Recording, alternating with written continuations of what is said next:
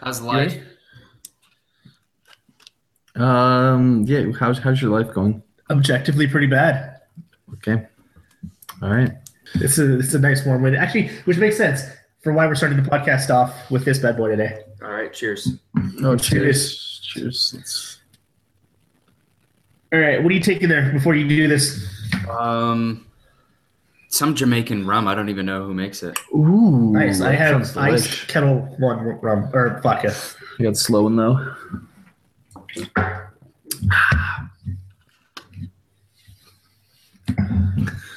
Just chase that down. Oh man. You know, I really, I really think kettle one is far far superior to Grey Goose. I I would agree. Kettle One is delish. It is, and I think it's it's it's actually smooth. Like I mean, a shot's a shot, but it's Grey Goose. I absolutely will, will do the Yeah. with kettle one. Like a good grimace is all you need. Yeah. How much did Jamaican rum? Oh, it was all right. Did you see his face? Yeah, my face wasn't too great. Um, I I, actually, I, lo- I I, love was your. I was gonna do. actually. You do the same thing every time, like especially like when you're here. You always like open up your bottom lip, like yeah, like yeah. That's the cringe face. That's when you know. so. Okay, so real quick, I was over at your parents' house the other day because they were gonna watch RC, Yeah, which is I, awesome. I heard they're opening up a board game store for me. Yeah. Wow. He- okay, so Rico, Rico literally has this huge stack of games, of gorgeous looking games too, and like you have no idea how much I wanted to just be like, I'll take those. yeah, I'll hold on to him for No, him. no, yeah, and like I'll ship them to Rico After we play. after him. we play all of them. Uh, I might get them faster if you did that. Um. Mm-hmm. Well, th- well, okay, so you have Catacomb Second Edition, which, God, I just whatever. Either way, the, the new one, the big box one, which if you look at the previous editions, Catacombs is a is like this size, a little bit smaller. Mhm. The new edition is Yeah, it's a big box. is a huge I've box. seen that. Uh, yeah. Okay, uh, you have uh, Seven Wonders Duel, which is perfect because I don't want to buy that game, but I'm dying to play it. hmm Uh, you have Star Wars Armada. Again, I wouldn't mind playing it once, but I am absolutely not going to buy that game. Yeah. Then apparently he has like a secret stash for you of games that I didn't see Ooh. Really? A secret stash. because I would talk about we I talked about some games that he has. He purchased Harbor, Okay. um, which I feel which I feel like I need to go play with him because he said he didn't really understand the rules. And then he said, I told him the story of how you just you literally are unable to buy that game, where you bought it and stores have told you, unfortunately, sir, I can't sell it to you. And he was like, Oh, there's a copy for Rico in the box as well. They, they literally say, um, you you can have your money back. We no longer ex- want your money for this game. wow. Yeah. Um, I know it'll never happen, and it's almost of I need to like take a computer over to him and talk about his views on games because I think they'd be pretty interesting. Mhm. Um, he has a bunch of the dice hate me the small games. Like he has Diner, Okay. I love that. which uh, him and, and your little sister have been playing apparently. yeah, yeah. And I was telling him Big just game. just how gr- it's it's an awesome game. Like it's perfect. RC plays it and loves it. We we played it at the Gap. Yeah, we did. oh, that's um, awesome. How did you play it in, like the back room, or you just ignore Uh, it there's upstairs? there's there's a there's Before a it opened. there's a slight hallway uh, where the camera can't see you before we opened, okay. and so we sat on the floor and played it together. Yep. That's great. Um, Also played Love Letter. That was my you first also play. played Love Letter. This is the first time you ever played Love Letter. he has uh, like like like the he's like the pie one where you have to make pies that are dice hate me. yeah, like, Pie all these- Factory. All these like random games, and I was like, oh, you are up in your mini game, uh, Barnabas. I noticed in the Amazon shopping cart because Lady Wasman yesterday was like, "Oh my gosh, are you getting this game? It looks so cute." I was like, "Nope." Uh, Bella the Wall, which is another dice hate me. That's a great game. Uh, we just played Bella the Ball a couple weeks ago. Oh, yeah. uh, four player, pretty high on the fun factor. Like I don't know how deep of a game that is Yeah, nah. at all, but like just the sheer ridiculousness of it. Like all the names of all the characters are, are just absurd, and just like four dudes playing Bella the Ball trying to make a party is just it's just funny. Yeah. and just it's just it just works. Mhm. And there's there's enough of a game there that it's not boring. Mhm. But it's essentially what set collection. Hmm. It's set collection more or less. Yeah. Or absolutely, Yeah. yeah. I, and, uh, you know what is funny? And then again, playing with Bus and Z Man, they they finally went after cards that would dick the other person. Gotcha. So in Bell of the Ball, they searched for the few cards that would let you screw over everybody else, which is a perfect testament to those guys and how they play. Basically. Uh, but either way, like your growing game catalog over there excites me, and I was almost about to text you to be like, "Do you want me to take these for you and ship them to you?" like I said, man, I probably would get them sooner, but I know. I wonder how much that would cost. I should look into that because I, I almost I almost was like, "Hey, I'm going to take seven seven wonders and, and send it to, to Rico if you don't mind." Yeah, because that one I just I know I'm not going to buy that one, and I I would love to just try it. if you took all those games, I'd pay for you to ship them here. Oh my god! All right, all right. We'll see what the next time um, RC goes over to hang out with Ryan. Which those two, by the way, play life every time they're together. So that's that's kind of surprising, but I guess that's that's cool. They play life, and they play this other game where they have to like draw a card, and it has a building, and they have to build it out of these blocks. That's Oh, cool. Yeah, yeah, yeah, yeah. I know that one. That one's fun. That one is really I cool. want to play that game. I want to play it too. But then they have then it they, has a timer yeah yeah building like a big three dimensional object. It's yeah. pretty cool. it sounds Sounds really- awesome. It sounds really cool. Yeah. But then they play life, and then RC found life for a dollar at at Goodwill, and now he's trying to get me to play it, and I'm like, yo, fuck spinners. That spinner is also like the worst spinner in the history Yeah. of spinners. Just like, but seriously though, fuck spinners. Sorry, T. man. Petty. yeah, rest in peace to uh what was that game? Club Zen and and No, dude, no, no, no, the um, one with the spinner though. is Cl- that was Club Zen. No, it wasn't. It was the other one. Oh, the other one. oh, Oh, was oh Club don't- Zen the one that died on Kickstarter? both of them did. Don't get eated was the one Don't with the spinner. Get Heated, that was it, yeah. Man, and they like on Twitter, uh, the the guy Chris Kirkman who owns Dice Hate Me was like, yeah, I don't know if we're gonna make this after all that, like, because everyone's like, oh, like let us know when the campaign goes back up, like. and He's like, yeah, like we're. I don't know if we're gonna do another campaign. Wow. They put that monster that monster truck game up there twice on Kickstarter and it failed. what happens to all the donations when a Kickstarter fails? So you don't they don't get any donations until the Kickstarter succeeds. Gotcha. So you Your money's Oh, that's not even, right. Your money's not even Your money, out. your money, your money, your money doesn't get go out until the Kickstarter succeeds. Okay. Yeah. I mean, this is just a quick question. Do you think when they're running a Kickstarter and it's still up and it hasn't succeeded yet, are they are they working on the game, or do you think they're waiting until it succeeds to start throwing all that money out there? They're not producing the game. I believe you, you you know more about Kickstarter than I do. I believe once you go to Kickstarter, your game is finished being designed for the most part. Okay. Meh. Okay, okay. Well, you go then. No, I, I think that uh, I, I've seen dubious Kickstarters before in, in not just board games, but other enterprises where I've been frauded out, where they had this elaborate video and an entire thing. Everything looked like it was finished, ready to go to the printers, and the whole thing was a scam and it wasn't even real. So I've had every spectrum of, of products. So I don't think that because it's on Kickstarter, they have to be done designing because a lot of times they don't have a full game up. Sometimes there's a print and play, and then you know, okay, like they actually have a full Yeah. game here, but that's not always the case. And if it's not, I don't think that you with 100% certainty know where they are in the like in the phase of finishing the game. That's that's hard to say. I, some some other people like Scythe when when that went up on Kickstarter, they were already starting to make the game, you know, at the printers in China. So just people do it. Yeah, i- is that but is that like a different case? Like, I know he's really thankful and appreciative of all the money he got, Mm-hmm. Mhm. and he seems like a really cool guy. But Yeah. do you think Jamie was like, I know this shit's gonna kill it, so let's just do it? Probably. I mean, probably. probably. I feel like his company. I feel like they probably also could fund it. Could fund that game themselves. Okay, so this is I didn't know this. Stonemeyer is his house. Yes. I didn't know that. I, I thought he actually had like an office and stuff. Mm, that's cool.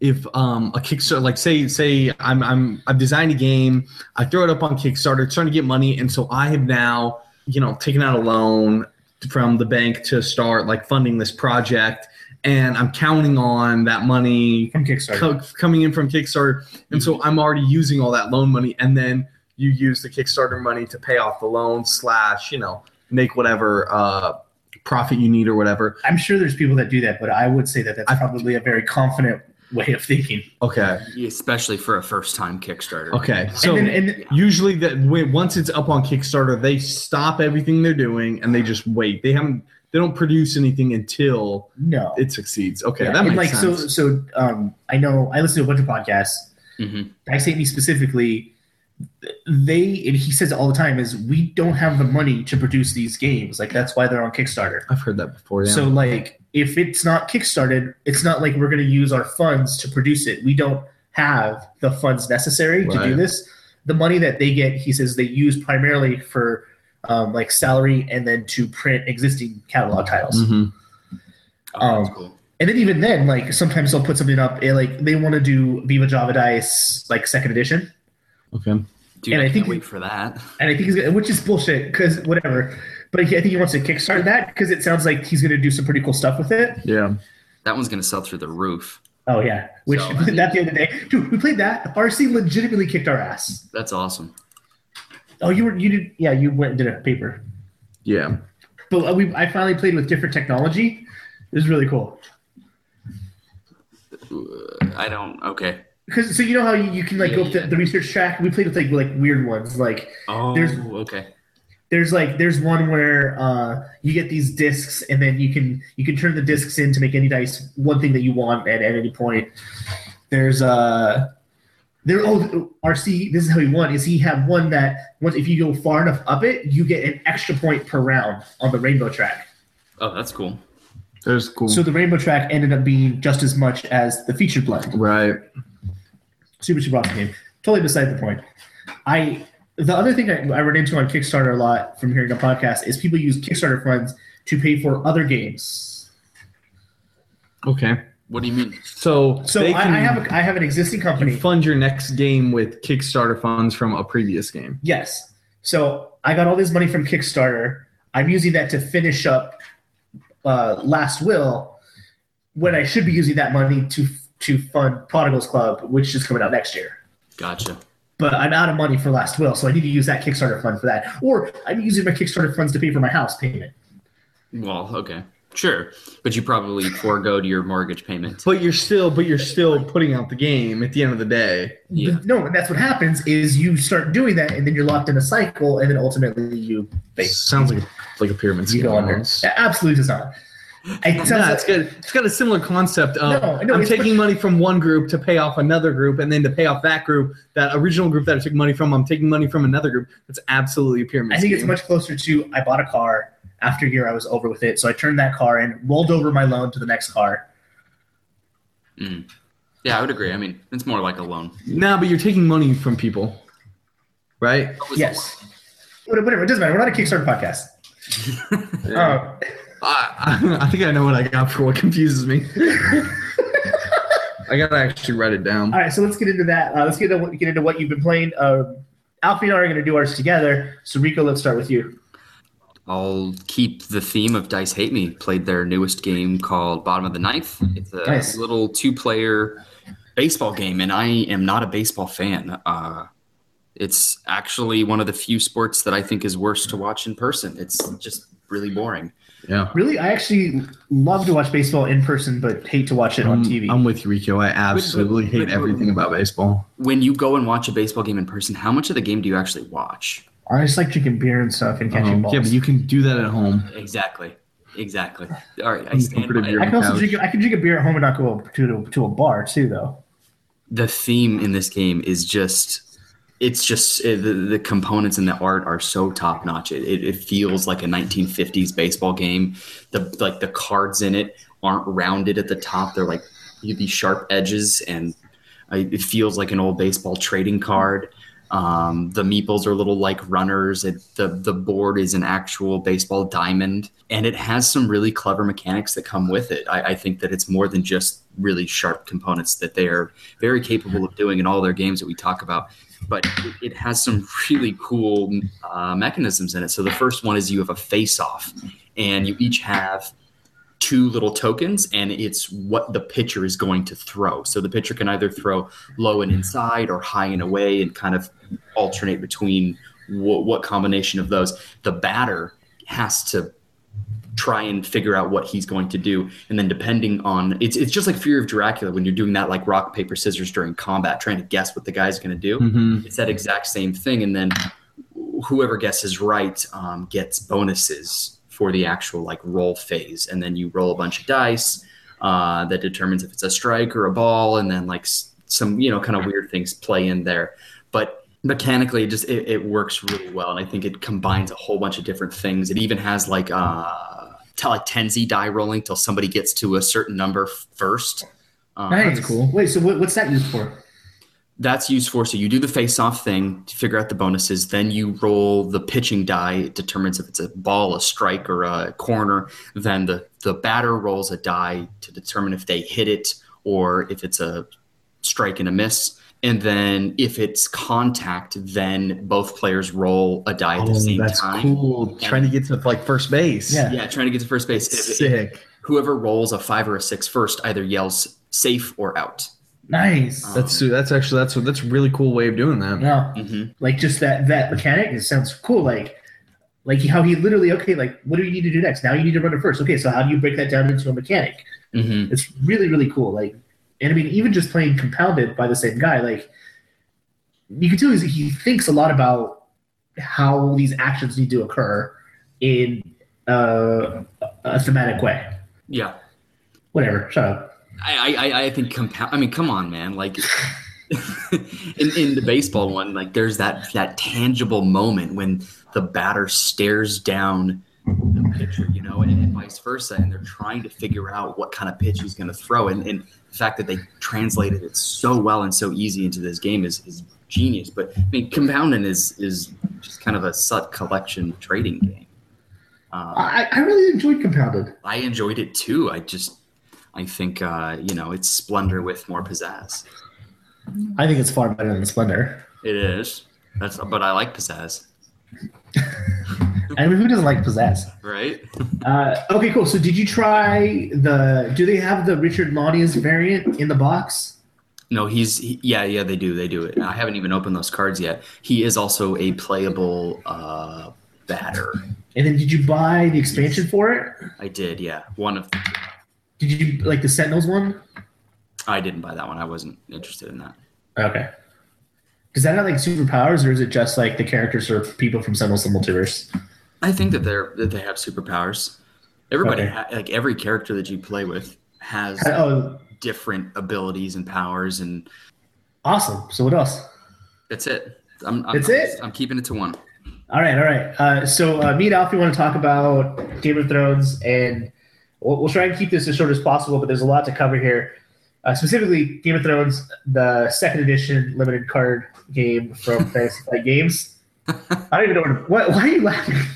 It's like Alfie has you conditioned to speak in legalese. Because Yeah. I need to specify that it's the second edition, not the first edition. Yeah, that but it's it's, it's Second limited edition, limited. limited card game. Limited. Why is limited? Oh, living living card game. Living, Living card, card game. game. Living card game. My bad. My bad. Okay, we played Game of Thrones Second Edition LCG. Yeah. um, I don't even know where to start. There's, I feel like there's so much to dive into that we could spend like an hour Gotta going get to this do guy it. under control, man. Yeah. So what do you? Uh, so Okay, so so Alfie bought it, and then we were playing. We played it a couple times, right, we liked it. and then and then we- he kept on buying chapter packs, and you bought another core set, Yeah, and then we played it again, and we still really liked it. And I think this kind of like Is that The the, crux point? Is that the point? No, I think the that you- crux- you decided to go professional. well, so I, there was a tournament that was coming up in a couple days, And I decided that you know what I, I want to invest in the game as well, and the tournament's coming up, so let's just do it. So I made the plunge, got the core set and all the chapter packs, and we we played a couple more times, and it's just it's just awesome. We've been talking about it kind of nonstop since. Um, played quite a bit. I put, Bus went out and bought a core set and some chapter packs. Nice. Z-Man has Z-Man has a chap, uh, core set which he'll bring tomorrow. Okay, so let's talk about kind of what we've been doing with it. I think uh, one of the biggest things is realizing that you really do need three core sets to play this game Really? Oh, uh, to play it competitively. competitively, yeah, uh, competitively in like yeah, like the competition setting, not with your friends. You absolutely Can you not. give me an example of a card that's so crucial you need to have that extra copy of it? in the competitive setting? hmm Absolutely, any of your big characters. Uh, So I play I play Greyjoy Fealty, which means I only play Greyjoy. I don't have like Okay. another faction with Right. me. I absolutely need three Balin Greyjoys in that deck because I need to make sure that I pull him Mm-hmm. and get him out quickly because he he will he's a key component to that deck. Right. So so you want you want three of a card because one you're more likely to see that card when drawing, and two they have a cool thing called uh, duplicating, where any character who is unique, um, and they're all denoted uniques, and that's anybody who who's like got a name really. So the Arbor Knight, that's just you can have three of those out on the board, but a unique character or somebody you put out there, and then you can duplicate them by putting their card on top of them for free when you get it. And then when that character goes to get killed, you can discard the duplicate, and so you still have Bound Greyjoy out there. Oh wow, that's so yeah, so it's It's huge. it's it's like a save.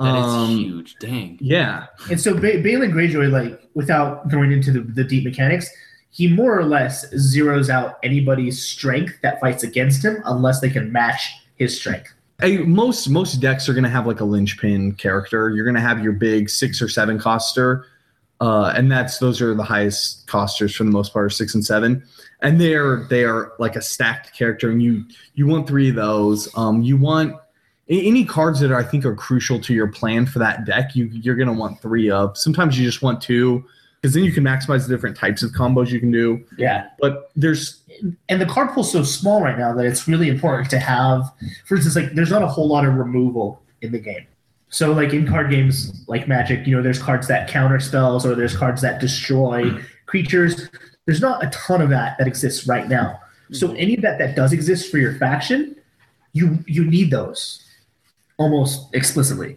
for instance if you're playing targaryen there's a card called Dracarys that will destroy any character four strength or smaller yeah, it's an event. You put it out there. Essentially, it's breathing fire on the person and you just you just need those Gotcha. mm-hmm. So, but if, you, but if you have a think- course set, you only have one. you think the need for multiple core sets will go away once the card pool gets bigger? No, Have a- because because you're still gonna have your Balin Greyjoy that you need three of. oh, Yeah. man, Yeah, and, and, and it's it's. But he's right. Only because we want to take play the game seriously will you do it. it we played with a core set for a month and a half, two months, Yeah, we played five games with one core set. and it was just as like just as fun. Yeah, It's a different kind of fun getting the third core set and like understanding the complexities of deck Right. building, which I, I really love. Mhm. because So like, you- the- theoretically, if you were to play in a competitive setting and they were only allowed to have one core set, you would just need one. You don't need to have a good deck. You don't need three of all these different cards. You don't need three core sets. But to have a to be able to compete with somebody, you need to be on the same standing as them. gotcha. So when you just have one core set and he's running, you know, Greyjoy Night's Watch and I'm running um, Targaryen and Tyrell as my factions, you can you can compete with each other Mhm. um, because you're both you're on a, a level playing field. gotcha. Okay, that makes sense. So, like, if you wanted to buy a core set just so you can play with Lady Wasman or with a few of your friends, there's no reason why you wouldn't have just as much fun with just one core set, maybe a chapter pack here and there. Absolutely, because the game rocks. It, it was awesome Mhm. before. Yeah. Um, we just got bit by the bug, No, it's cool. I like that. and like, it's it's just awesome. Like, literally, we talk probably talk about that fifty percent, and then and then like board games like forty percent, and then like girls like ten percent Yeah. or time travel. And or time travel. Yeah. Or ten. Yeah. So we Yeah, they they they all run together. So we played in a tournament. You were yeah, kind of alluding to that. We played in a store championship. Ooh. it's really really cool. Ooh, we played at Game which- Depot. Yeah. And uh, I'm going to say this, um, I, and this is kind of something that I've been thinking about recently. I've never played any sort of game at any game store. I've never gone to a game night, anything like. I don't really intend to. I thought that this community was going to be one a bunch of snobs, two a bunch of like hyper competitive, you know, um, that like this hyper competition was going to take over everything, and they were going to be super strict about rules and timing and all that. And I was dead wrong on that. Yeah. At least for the group we played with, there was nine of us, and so there were seven guys, seven other guys b- besides us two, who don't play the game before. A lot, most of them had played first edition. They they all they know the game well and everything like that. Super friendly, super nice, reminding you of things you can do. They're like, oh, like you could just like I'm gonna attack you here, but like you could just counter it with this guy if you want to Yeah. and it's like oh you know so it was there was it was actually it was amazing it was it It was was a lot of fun. i really appreciated it it made me want to go back to like another store championship type setting where you know they're they're just they're nice people at the end of the day we were, we were all just like having fun and that, that was really cool for how like stereotypical that the the board game nerd is, or even like some of the owners that we've encountered, hmm where that you have this this weird like elitism where this is like their territory. yes So this is the one thing in life that they know better than anyone. So you better like right know it all or not. It wasn't like that at all. Which is funny though, because when we got there, there was just two guys who came in right away, and they it was they like talked about going to the World Championship for 2015, and they were going all over rules and stuff. They were, they were just the way they were talking. We were like, holy Mhm. shit! Like, I don't want to play those two first. right And the one guy, especially, especially we both were worried about, who ended up being like super cool and Yeah. actually really nervous who's almost like talking almost No, just a 'cause he- little bit because he told a said- story about Warhammer. Where somebody Yeah. wanted to do something, he was like, "It was like fuck that. It was upkeep. It wasn't trading phase." Right. Um, the other guy, the other guy, John, he was actually pretty cool. Like we, so I was like, we were talking about something, and he was just sitting there, kind of like looking on his phone. This was about a half hour before everything starts, and I like kind of asked a question, and Ben didn't know the answer, but he answered, and like he came and like sort of like stood up and like walked over and was talking to us about stuff, and he- just really, really nice people at the end of the day. And that was, I don't know, I thought that was really cool. That was really cool. I, I- everybody Did like you there get was to play either of them? yes, we Yeah. both played um, the one guy who we thought would be a rules Right. Nazi but was not. right. He was much harder on himself. Like he would do stuff and then be like, "Damn it, I'm, I'm like." I'm doing the timing wrong, and both of us were like, "It's Yeah, totally- I'm like, I dude, it's literally- fine. You I can literally take that haven't card touched my back. cards yeah. yet. Like Mhm. it's okay. You can keep your coin. I, it doesn't matter, man. Like, yeah, we both played him. N- Neither of us played the one guy, the other guy who ended up winning the whole tournament. Right. Oh, wow. And then that, that that guy that we were talking about kind of you know, we thought he was gonna be hard. He got second. So they, they were they were one and 2 Gotcha. Um, we both went in hoping to win at least one game, which we did. Mm-hmm. Mm-hmm. Nice. was which was awesome. Um, Alfie actually won two games. I was two and two. That's awesome. I was one in three. Uh, so t- if anybody's out there who was at the tournament, Alfie absolutely should have taken um, fourth place. The guy who took fourth place got fourth place because he had a bye. Yeah. He he only beat me. He his, only beat his other Alfie. win was a bye, which oh, that's is a, a cheap win. Right? He was really one and two. So Uh, I I had a lot of fun. I had I had my best game was a loss, but it was against one of the really good guys, and I had him on the fucking ropes. Mm-hmm. Like it was one of those games where you're going back and forth. And he even said to me, he was like, "I'm pretty worried right now, man. I didn't because both me and Nice. Alfie were were pretty uh, self-deprecating the yeah. whole time of like, don't worry, guys. Like we're gonna get our asses." I, I we'd played five games going into this. Yeah, and, and the first guy I sat down next to, he was like, "I've only played ten games, so take it easy on me." And I was like, "I played five, so chill." Yeah. Um, no, but like playing against him, he was like he was shaking. Like we got down to the wire where if he didn't beat me, I would have won the next turn. That's how my that's how the, the guy who got fourth, that's how he beat me up. It was on that turn and he was able to go first. And so I went second. And if I had I would have still needed to go second, I think. But because it was either if he didn't get it, I was gonna get it on when it was uh, my turn to go on that round. So it was a close game. I lost like fifteen to twelve. It, was- it was close, but But suffice, suffice it to say, loving this game. I have it right here just in case we have time to play after the podcast Mm. because it's it's so much fun and like it did they is. give out? Did they give out like free swag? Was there? yes. Yeah, so okay, absolutely. so I have I have a, a deck box here, Nice. which you can kind of see, um, which is House Tyrell. Yeah, I'm getting Yep. there. I don't- Looks It's not the it's not the greenhouse anymore. Right? good. Um. Oh, so one weird thing about this that that we figured that we didn't know, everything needs to be sleeved. So we went out and bought deck sleeves and shared them. Oh, everything has to be sleeve to play. It with. has to be sleeved. Yep. Yeah. Oh, that makes So we sense. literally- so, so you couldn't you couldn't like put a little notch in the card. Is that Oh, I is that guess. why? So that you couldn't tell. Yeah, because the, the more the more you're gonna play, the cards are gonna get worn. Like any game, you learn as children those like Go Fish or Old Maid that you play all the time. You learn that certain cards are bent certain way. Right. Yeah, Um. So we literally went the day before and like split uh, a pack of sleeves. yeah, Nice. Um. They gave us alternate art cards for this card isn't even out yet, which is super cool. Nice. But now that we're playing competitively, we're not allowed to use this until until it comes out. Yeah. Uh, but all the guys there had like custom gold and and and like victory point tokens. Yeah, So that'll be the next buy. so that's what we've been playing. I, I love it. I'm gonna play it for the foreseeable future. Yeah. Absolutely on my top ten for 2015. I don't know what I'd take out. I need to go back and figure that out. Yeah. But great, great game. Thank you, Alfie, for making the plunge for us. Mhm. Uh, more than deserving of the biggest surprise of 2015. Yeah. Uh, Greyjoy Fealty for life, motherfuckers. All right. Uh, it'll probably end up being um, Tyrell Stark Night Deck, actually, if this thing works out the way I think it'll work. Yeah. All right, so let's go to what do you want to play? Alfie, let's start with you. These tokens are awesome. Aren't, aren't they Right? amazing? Yeah. Super cool. Oh man. Dude, I'm I'm such a sucker for cool components. Like I already won Right? the game and now I see these. It's like, ooh. It's great. We might be talking about that later. Great. Well, so I'm going to be doing something fun uh, starting next weekend. I'm going to Vegas for spring break. So the old boy here wants to go play in the casino. Nice. That's uh, Is that what you want to play? yeah. That's clever. Uh, I want to play. I don't know. I, what, Yeah, what, what- game what do you should I wanna go play play? most? All right, all right. all I don't right. know. What, what So- game should I go play? I think you need to find a casino that will fi- have a five or a ten dollar blackjack table. Okay.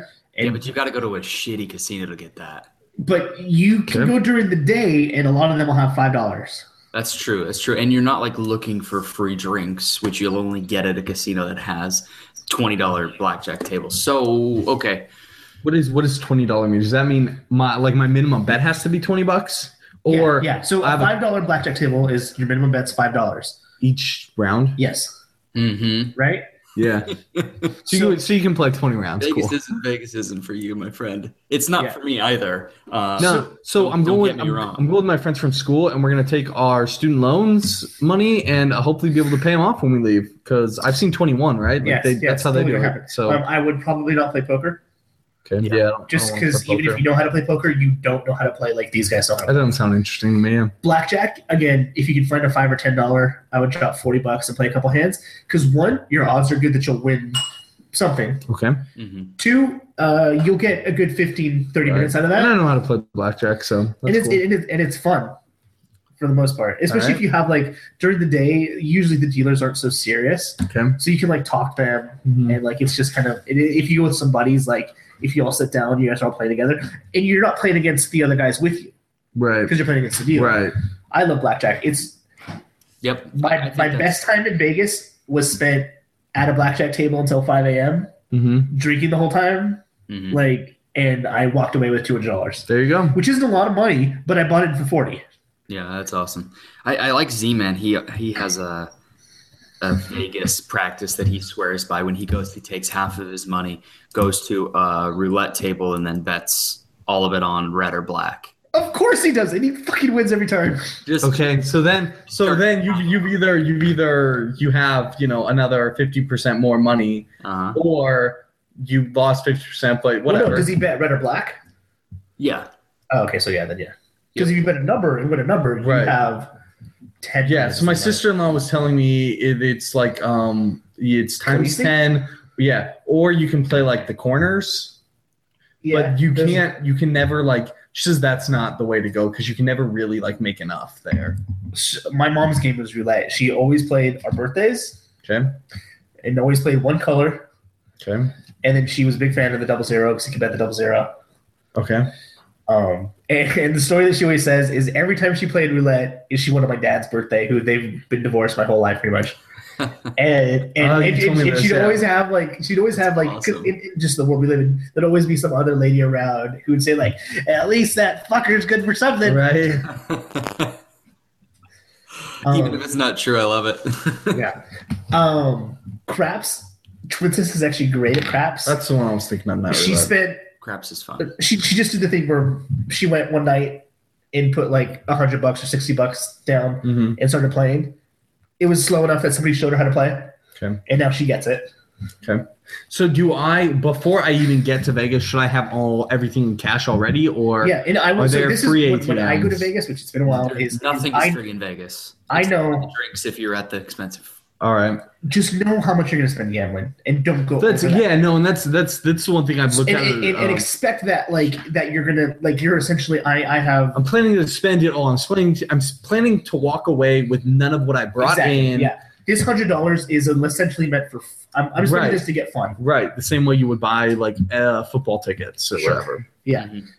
Going in with that mentality is so much better. But then, and I don't think you'll have a problem with this, but Yeah. Twincest does, is when you're done with that money, don't worry about the fact that there's ATMs everywhere. Okay. so basically, just keep my card at home. I mean, don't do that I 'cause that's remember, dumb. like, but so yeah. the first time we went, I remember the last day because she won a ton the first night we were there, Mhm. or the second time we were there. And then when we were leaving, she lost like like thirty bucks and was like, "We could totally just go to the ATM though, and I, could- I could win it all back." And I was like, "Or we could go home." yeah. and and like having paid for our trip and meal with what you won yesterday. Right. Like, be happy breaking even. Yeah. Um, Awesome. That's that's that's fun. yeah. So that's uh that's what I want to play. What about you guys? You don't think you can eat for forty dollars? No, I'm just laughing at the whole thing. Just this this this is just funny. I like it. It's funny that he was going to Vegas. I, just the discussion I, I thought was was humorous. I'm with you. I'm with. I, yeah, it's fine. I'm not going to question you laughing. Like really really talking about the no. I think it's I think the meals an, an average It's meal is true. closer to like It's- thirty three dollars. it's true. It's true. We are Yeah. really getting into the logistics of Also, this. uh, in your terms of waiter's gro- name is Steve, and he's kind of a dick. So you're like, ah, you know, I'll just do nine percent tip, and in that's terms of groceries, you got to go off the ship. right. Yeah. And I'm I'm the only one who's never been. Okay. And so all the other guys, you know, they they they'll they'll It's know funny, the- they'll know how to treat me right, but they also um they're like Yeah, they one of the one of the guys was saying he's like I'm still into all the touristy stuff too, so like we can go like you know see whatever you want to see and like do all that sort of cool stuff. So the flyers that they hand out on the strip. Those those aren't touristy things. Don't do those. I mean, what Don't do you think go- we're going there Don't for? go see Angeline. Spring break, baby. Angeline's got to be so old by now. Oh man. I'm trying to Really? find uh what, who's the chick on that mug? I need to find her. Gun- Gunther? Gunther. Gunther? I need to find Gunther. Yeah, Nice. you- yeah, you do. Uh, so, like, it's crazy because if you go off the ship, like maybe even a mile past, it's it's Phoenix.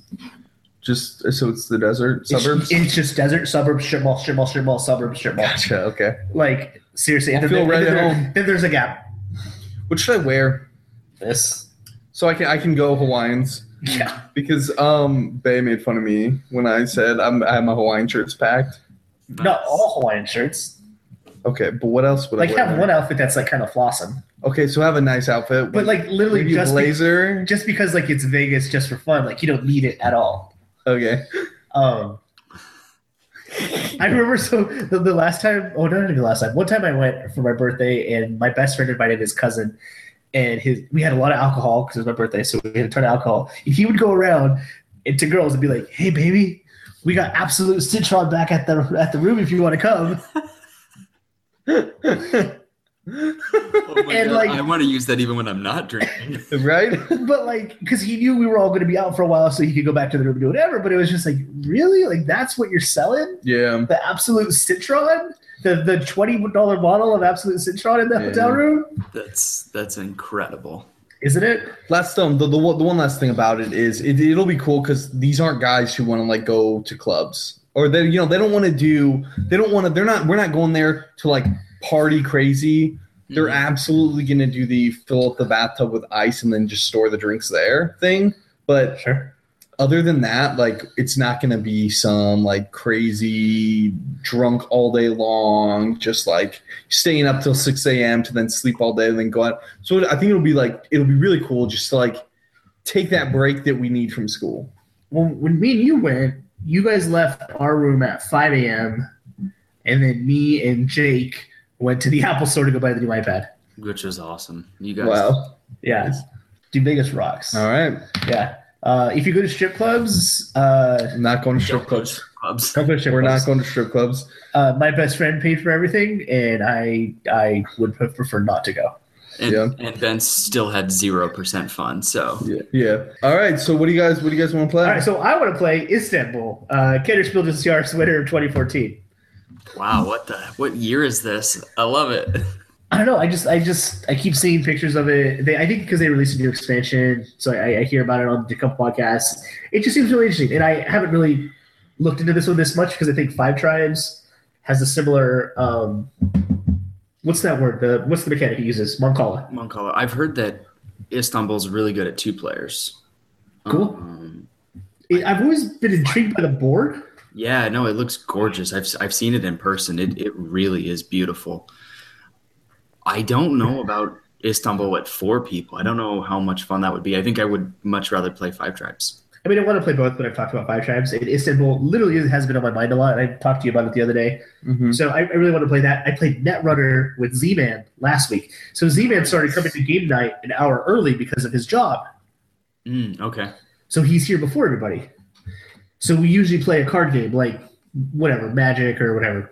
Mhm. But I took the opportunity. We played Versus one time, which was cool. We played Ashes with Jet 2 player, which was really cool at 2 player. I like it better, actually, I think, which makes sense. But then we played Netrunner. Wow, it was such, it was such a great game. It was so much fun. It had like tense. What were He you? was- were you the runner? I was the runner, nice. and he was Gentecchi, the corporation. I only need, I needed three agenda points, but then he he was able to make me discard out of my hand. okay. Uh, so it's super super cool. Want to play that some more though? I'm loving playing that. Loving playing the LCGs. What do you want to play? Um, I'm gonna go with Netrunner, and then hopefully sometime Food Chain Magnet in the next couple. Oh, nice. Yeah. Do you have food chain magnet? No, one of the guys has it out here. Oh, Okay, I I, I, I thought. All right. I, that's, I, I- uh, I sent a picture of it Okay, in my presence. that's that's right. one of the guys keeps wanting to play it at like really weird times. It'll be a Friday at like nine thirty. He's like, "Hey, you guys want to play Food Chain Magnet?" I don't. no, I don't actually. Not right now. Trick question. I do, but not right now. Yeah, so I'm trying to like wrangle everybody in for a for a Saturday play of it sometime. So Yeah, I like that then.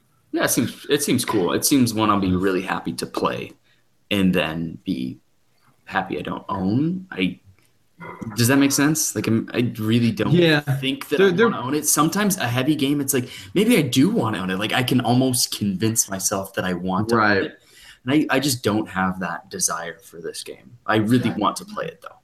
There, there are games. I think I think La Habra is a good example of that for me. Like I, I'd love to play that game, but I never want to own that game, and I don't want anybody I know to like. I don't want somebody to spend their money on that game because I, I just like to play it once, just Mhm. not to like say I have, but to see what it's like. Mm-hmm. Mhm. And then if it is a really really good game and I love it, then you know maybe consider that. But so I, I know what you mean about there are games like you'd love to play, but you don't really want to own them. Yeah, La Hab's pretty damn good though. All right, I will take your. What's, all right, so what's your favorite Rosenberg, real quick? Uh, He said quick. He said quick. Cav- Caverna Glass Road. Yeah, All right. Caverna Glass Road. We All right. played, we played Lo Yang um, a couple Yeah, weeks ago, Love that. That was great. and I forgot how really just amazing that one is. Yeah. We played it at three. It was just a lot of fun. Yeah. Oh I was dicking him over so I hard. don't want to talk Fuck about you! it. Give me your pumpkins. So sweet. Uh, all right. So, what confuses you, Rico? I don't really have much for what confuses me, but I'll give my spin on on it. And I, I guess it kind of confuses me, but I also like it. So that's board game variance. Ooh. okay, that's a good one. That's a good one. I had a friend out here who had an idea to play code names with Dixit cards.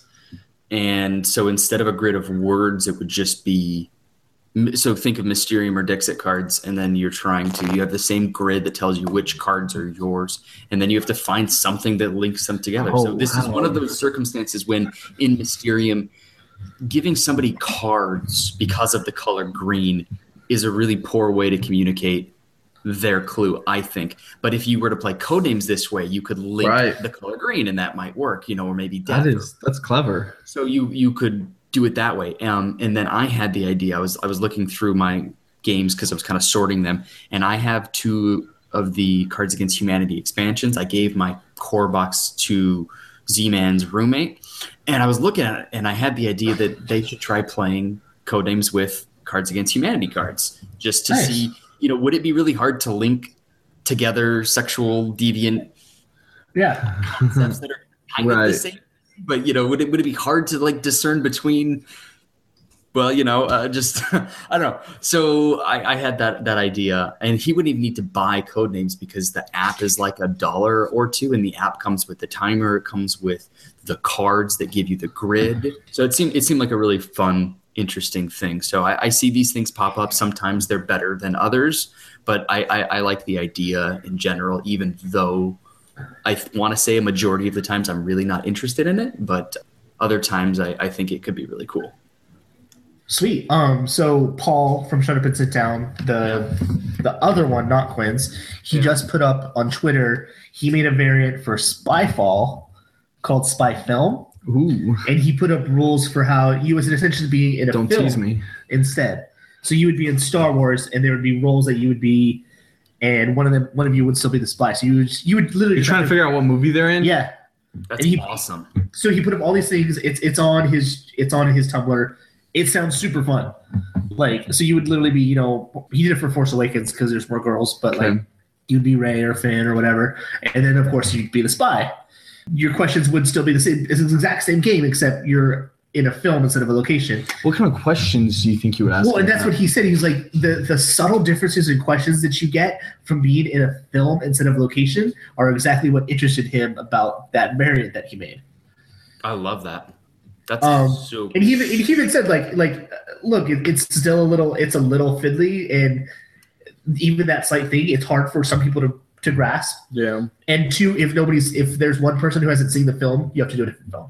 Yeah. I I have two thoughts. One, all right. So what? What? All right. Ask me. We're, we're all in Force Awakens, but what's your question? So how did you get here? I flew here. Now you ask a question. All right. Uh, what's the setting like where you are? I am usually pretty hot and sweaty. Okay, so Tatooine, right? Yeah, So all right, but I Or- feel like that's gonna make it to where the um the spy is gonna be so much harder to be a spy, and it's already pretty Oh, difficult to be so, a so and I, spy. and I think what you do is you still have to print up the same thing of, of Oh, these are the the- different films. That, okay. These are the different films it could be. so then you're gonna look, and I'm like, oh, I flew here, and then he's gonna look, and there's three movies with flying. He said it wasn't perfect, but I think it's an interesting idea. It And is super interesting. It is an interesting It would be idea, yeah. Really hard to get a group though, because I mean, it's hard enough to get everybody to see one movie, but now everybody has to have seen this. Well, the films he has are like- it's like oh, the films remember, he has are like it's Star Wars, Alien, Snow White. remember your question to Lady Wasman about how many movies by this director, you know, because we were in the Arctic or whatever, and Yeah. you were and you were asking about the thing, and Yeah. it's like, I mean, How many movies from John Carpenter have been directed here? Right. That was that was a great question. I mean, that, that would definitely be an interesting variant. All right. So for what confuses me are board game release dates. For those of you who don't know, I used to write for a movie website, which you might see. I just wrote an article about movie up on Jump the Dice podcast because I was bored and I wanted to write about the Oscars. Did you really? that is- Yeah, thank you so much for going to our own website, assholes. Why you gotta say something? I don't. You absolutely do. I don't go to our website unless we have new content on there. Okay. Either way, I love movies. We have new content, by the way, listeners. I love movies. I love movies. Um, it is probably a greater passion than board games. You know, if we really cut to the head, came down to it. So with that, I used to be really diehard about collecting DVDs. There are a million websites and resources to find out exactly when movies are going to be rele- going to be released on Blu-ray or DVD. Board games, on the other hand, give you windows. And like quarter two 2016. or March. Okay. Well, all right. So and I'm then gonna, and then with that, best like stores, Best Buy will put out a periodical and tell you this is what's released this week. Board game stores do that, but only if there's someone to do that. So Isle of Games is really good about it, but that's in Tucson. okay, right. Game Depot and Imperial are are more uh, uh, sporadic with it. It doesn't always happen all the time. So- so then I'm left having to go down to the store, which I'm not going to do every week. Mhm. especially now. Like when I worked over there, that made sense. Why don't you just call them? And be like, hey, tell me everything you got this week. Yeah, No, Imperial Oh. Imperial Outpost posts their new releases every week to Facebook. they so do not. Not every week. They, they, not- they and try to. They try to, and they don't, they don't post it when they get it. Sometimes they post it on the Monday when they or got it the on next Wednesday. week. Yeah. Well, so here's my question. So they don't. So board games, you don't find out when the release date comes close. They don't tell you, oh, it's coming out on March, you know, 18th Yeah, there's no, there's not a specific date. at all. Usually, I mean, Sometimes usually, okay. So I'll say this on the flip side. I uh, looked up a certain director on IMDb today because we were talking about one of his films, uh, Really? Christopher Nolan. Christopher Nolan. Uh, we were talking about Right. Interstellar. so he has a film coming out on July 21st, 2017. Yeah. How the hell do you know that that's and that's what it, it's this um it's almost like it's it's the prom mentality, right? You schedule your prom in like July of the year before so you know that that weekend you can get this place booked, you know, in April the following year. Movies do the same type of thing and it, it it's kind of frustrating like do you, do you know? And so you see like movies get pushed back all the time. Well, yeah. Same with video games because you know maybe you're not ready or whatever. So I find it weird when you say a year and a half, two years ahead of time. You're like, all right, it's coming out on this exact day, two years from now. Absolutely, dude. Release dates um, for a couple years now, and I agree, it is frustrating. Because it's like, well, Because for me, it's like you don't And now you're forcing that director into a time crunch. that, but it's also like you just And like when you have so Ant Man it's all about records. and who Ant-Man. cares. suffered from the same thing. Ant Man was forced into to get this release date done, and they have happened to hit it. And Yeah. as good as that film is, is impressive for how little time he had to do it. It's Yeah. not the best of the Marvel films, right. but it's absolutely not Iron Man two. Fair. Yeah. But I agree, like those are are, are crazy. But I want to know what's coming out and when. I That's- think you should be able to tell me on Sunday what you're getting that week. Does it some okay, but does it sometimes matter for the distribution of like, all right, now we're shipping out we're gonna last we talked about last will, we're shipping out last will. You know, it'll get to different stores at different times, but this is the general release date. Like, would that be okay? It, it, Like- it seems weird to me that they can't figure that out because a, a DVD, right? It comes out on Tuesday, and you know it's going to be there. The That's true. Because- I feel like it's because a, they it's a got- bigger industry though. They got that that DVD on Sunday. Gotcha. It's, And now they're putting it out on the board game Tuesday. yeah. stores, they they get it and they put it out instantly. Same with CDs. Yeah. yeah. Warehouse, which is probably before your guys' time, which is ridiculous, used to put their movies out on Sunday when they got them, and they got in trouble for it. Okay. I, I just I, I want a better resource to know when games are going to come out, other That's than fair. other than soon. That's fair. No, I I get that. Yeah. Fantasy Yeah. Flight has this cool like on the boat tracking thing. Have you They guys do. seen that? Yeah. So and then and then you're literally there waiting for some sort of like definitive. Oh, Right. here. I mean, For once they say shipping now, Okay, they say it's one last- to two weeks. Last week was the perfect thing. King's Peace was supposed to come out on Thursday. It came out Wednesday. I called you to go buy us some. Yeah, I feel like it probably. Well, that's the thing is you hear about stores breaking release date, like So they probably did get it. Everybody probably got it street on Wednesday, release and they date. I think probably is what they call it. Yeah, so Yeah. um, it- Isle of Games did that the other day with Posthuman. Right. Posthuman had an actual release date of something. They put it out early and then they had to pull it back. Amazon was selling Arena of the Planeswalker and the expansion, the expansion over a month before the release date. Yeah, which we both got them and played them while you were here, and it wasn't out until January. That's awesome. So um, it, it's it's very it's not streamlined. and It's not like a universal. It's not uniform. I think it's the word I'm looking for. It's not a uniform system they use the way like the movie industry does or the record industry. Mhm. So that's that's that's good. So I have a question about designers and publishers. Um, name a popular publishing company. Stonemar, Okay, Stonemaier. Hasbro. nice. All right, um, Plaid Hat, right? Yeah, Now these are companies that are more designers freelance, or do they work for a specific company? Do designers work for publishing companies, or do they work and then sell their work to a publishing company? The way kind of movie I movie, movie think you writers have do. both. I think it's I think it's usually freelance unless uh, you have a stake in the company or So unless, I- unless you sign a contract. So Okay, Corey right. Kanitsiwa, right, and and Eric uh, Lang, they Mhm. have contracts with FFG. They Right. make game, you know, but I don't. But- they- what? Eric Lang works for Cormini too, though. Okay, so maybe Eric Lang doesn't then. But it's, it's possible. It's possible. Corey absolutely It's does. possible he doesn't have like a non compete, but it's like you need to put out this many games For for, FFG. us, Exactly, there and you you go. need to do it in you know six years. We need to have four games by you, Mm-hmm. and you know. Vega is like Well, the so head it's- designer for Plaid Hat. I, and I, I this originally came to me when listening to the Plaid Hat podcast that they talk about how like there are days where people don't show up to the office because they're working and they work better from home and I'm like okay so you have these what is what does a publishing company do if they're not employing a ton of designers themselves are they just waiting Like That's a, I mean that's a that's a really great question. I, so I think in on State of Games, Kirkman talks about so he has TC Petty, who isn't in house at all. He's he passed on Xenon Profiteer, okay, and he's passed on other stuff before. Um, he talks about he's big on networking, going to smaller trade shows to find new designers, stuff like that. That's his job as the head of Dice AB to find the new places. and so I, I get the aspect You, even of even Shivano, does he only publish with CGE now? No, because No, because Pictomania is Stronghold. Mage Knight is WizKids. So even though he usually publishes with CGE, he makes games and people buy them. right.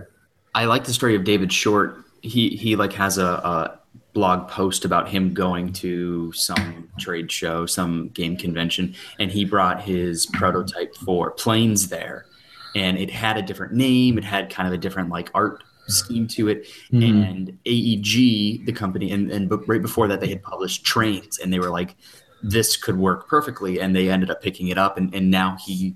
David Short, I think, has published another game with them as well. Automobiles, right? That's another Yep. one Mhm. Right. and and that's through AEG. So there's a there's a story of randomly meeting a publisher and then creating a relationship where he's Mhm.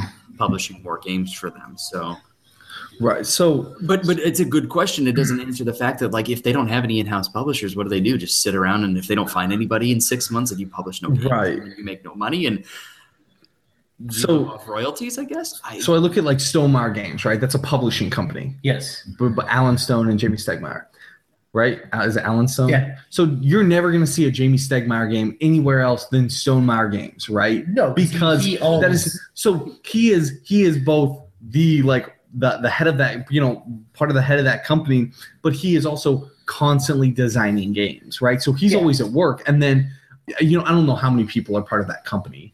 He you know, has but- said in s- more than one place and at more than one time that the money in board games is in publishing. So Right, which makes okay. sense. And so you get you you write. I work for a publishing company. You make sure everything's getting produced. You make sure like everything's going well overseas because you're absolutely not producing stuff You're here, also in charge of hiring developers, Right. which aren't designers necessarily. right? And so then you have you know you have your social media person, you have your person who you you have the different people who do different things. But other than that, like if you're not, I guess you're keeping up with the designers. Your job is to network and find designers. okay, and so that's I so, like think that's DC Minstrel, their head of development is Seth Jaffe, who did Eminent Domain.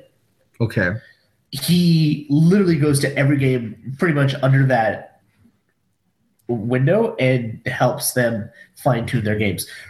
He helped finish SeaWorks to get to where so it's at. he helps he helps play test they he does things like that so you're Yeah. gonna you're gonna have like a creative director and things he like probably that doesn't find it. The guy who finds it for Tasty Minstrel is probably a guy Someone named Mendis. else. Yeah, yeah, yeah. Right, He's the head of right. Games Workshop.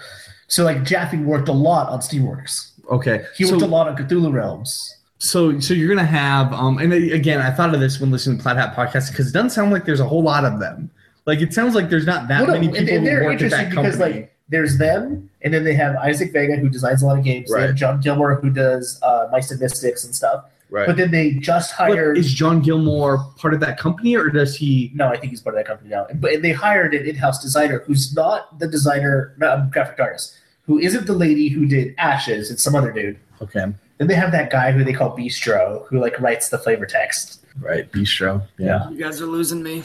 All right, all right, all right. let's um they talked about uh who was it who used to have settlers of catan but then they sold it to somebody else Mayfair just sold it to Asmodee for And they were- American They distribution. were talking about how Mayfair isn't going to find like their next settlers. And they said they've been trying, and they like they're never going to replicate that again. Like you, I- you found the diamond I in the rough. disagree. I'm running down the street carrying Grand Austria Hotel like all the time. All right, all right, all right. Okay, so let's move on from this. I, I, I actually that might have been my favorite. One confuses you for like all three of us. okay, This is some good conversation. yeah, I thought that we all had great conversations between all of them. But yeah. Yeah, I know. That's what literally what I just said. Oh, I thought you said mine was the favorite. No, mine was the between- best. No, no. The th- I think that that that segment, round that that, round of what confuses you might have been my favorite we've ever done. that we've ever done. Let me tell you Yeah. what confuses me What? right now. Shut up. All right, all right. So let's get into a new segment. Alfie's going to lead us on a little competition. So I had this idea when we uh, Uh, we played Castles of Matt King Ludwig, and then we played Suburbia, and me and Bence disagreed about this game. And so I thought about other games that are very similar. These ones happen to be same designer, almost the same game, you know, but just like games that are very similar in the feel, uh, maybe the the main mechanic in the game, and like pitting the two games against each other in just a short segment, ten minutes max, hard cut off, finish any like last thought anybody. Um, everybody gets like one last thought if we go that long. Um, and you pit the two games against each other in like every aspect. Look at the components um, slash artwork. The two might be different. They might not be. Look at uh, the designer. Maybe you tend to like the designer more if they're different designers. Which uh, the, the gameplay in the game? What do you like more? The footprint. Um, what else? Well, let's- let's start off with what you got. So So, let's go. just kind of every feel. The first two games I want to talk about, uh, as I mentioned, because this came to me was Suburbia versus Castles of Mad King Ludwig. And are we all ready? Yeah. I will start the timer, and we have ten minutes starting now. All right. So you want to go with components first? Well, let's go with components first.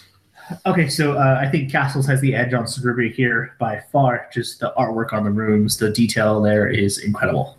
Mhm. Wow, I, I great. agree. Um, I think Suburbia, the hexes are are really cool. It's it's simple enough without being boring.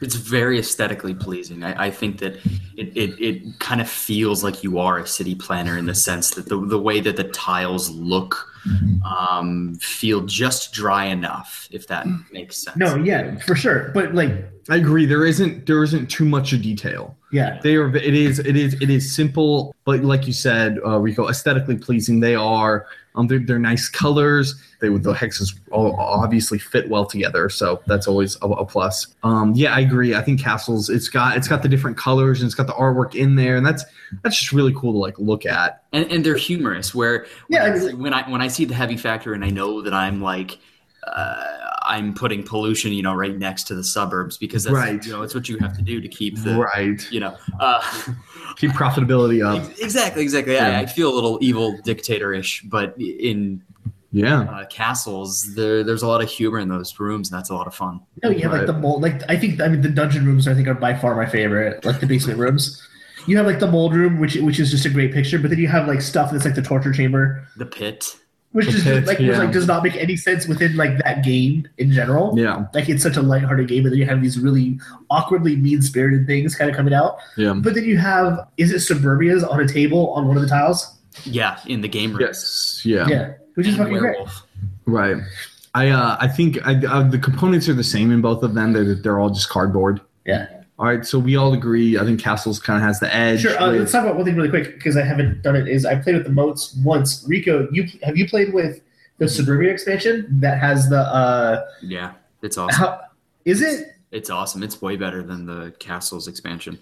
Then the- okay, so that's interesting. So the moats, I, I, I didn't, I didn't do them. I thought they were constricting. I wanted to build my shit as big as possible. Did you, you liked the suburbia component though? That adds this weird kind of diagonal to it. Yeah, that's this weird looking diagonal thing, and, and there's like beaches and, and different landscapes is what they add. They cost a decent amount of money, somewhere between seven and like twelve money, but they give you a bunch of income, and then they give you like a bonus as well. I thought that they were, I thought they were fun. I thought they made my city really cool. Uh, Nice. where- whereas the the swans just felt strange.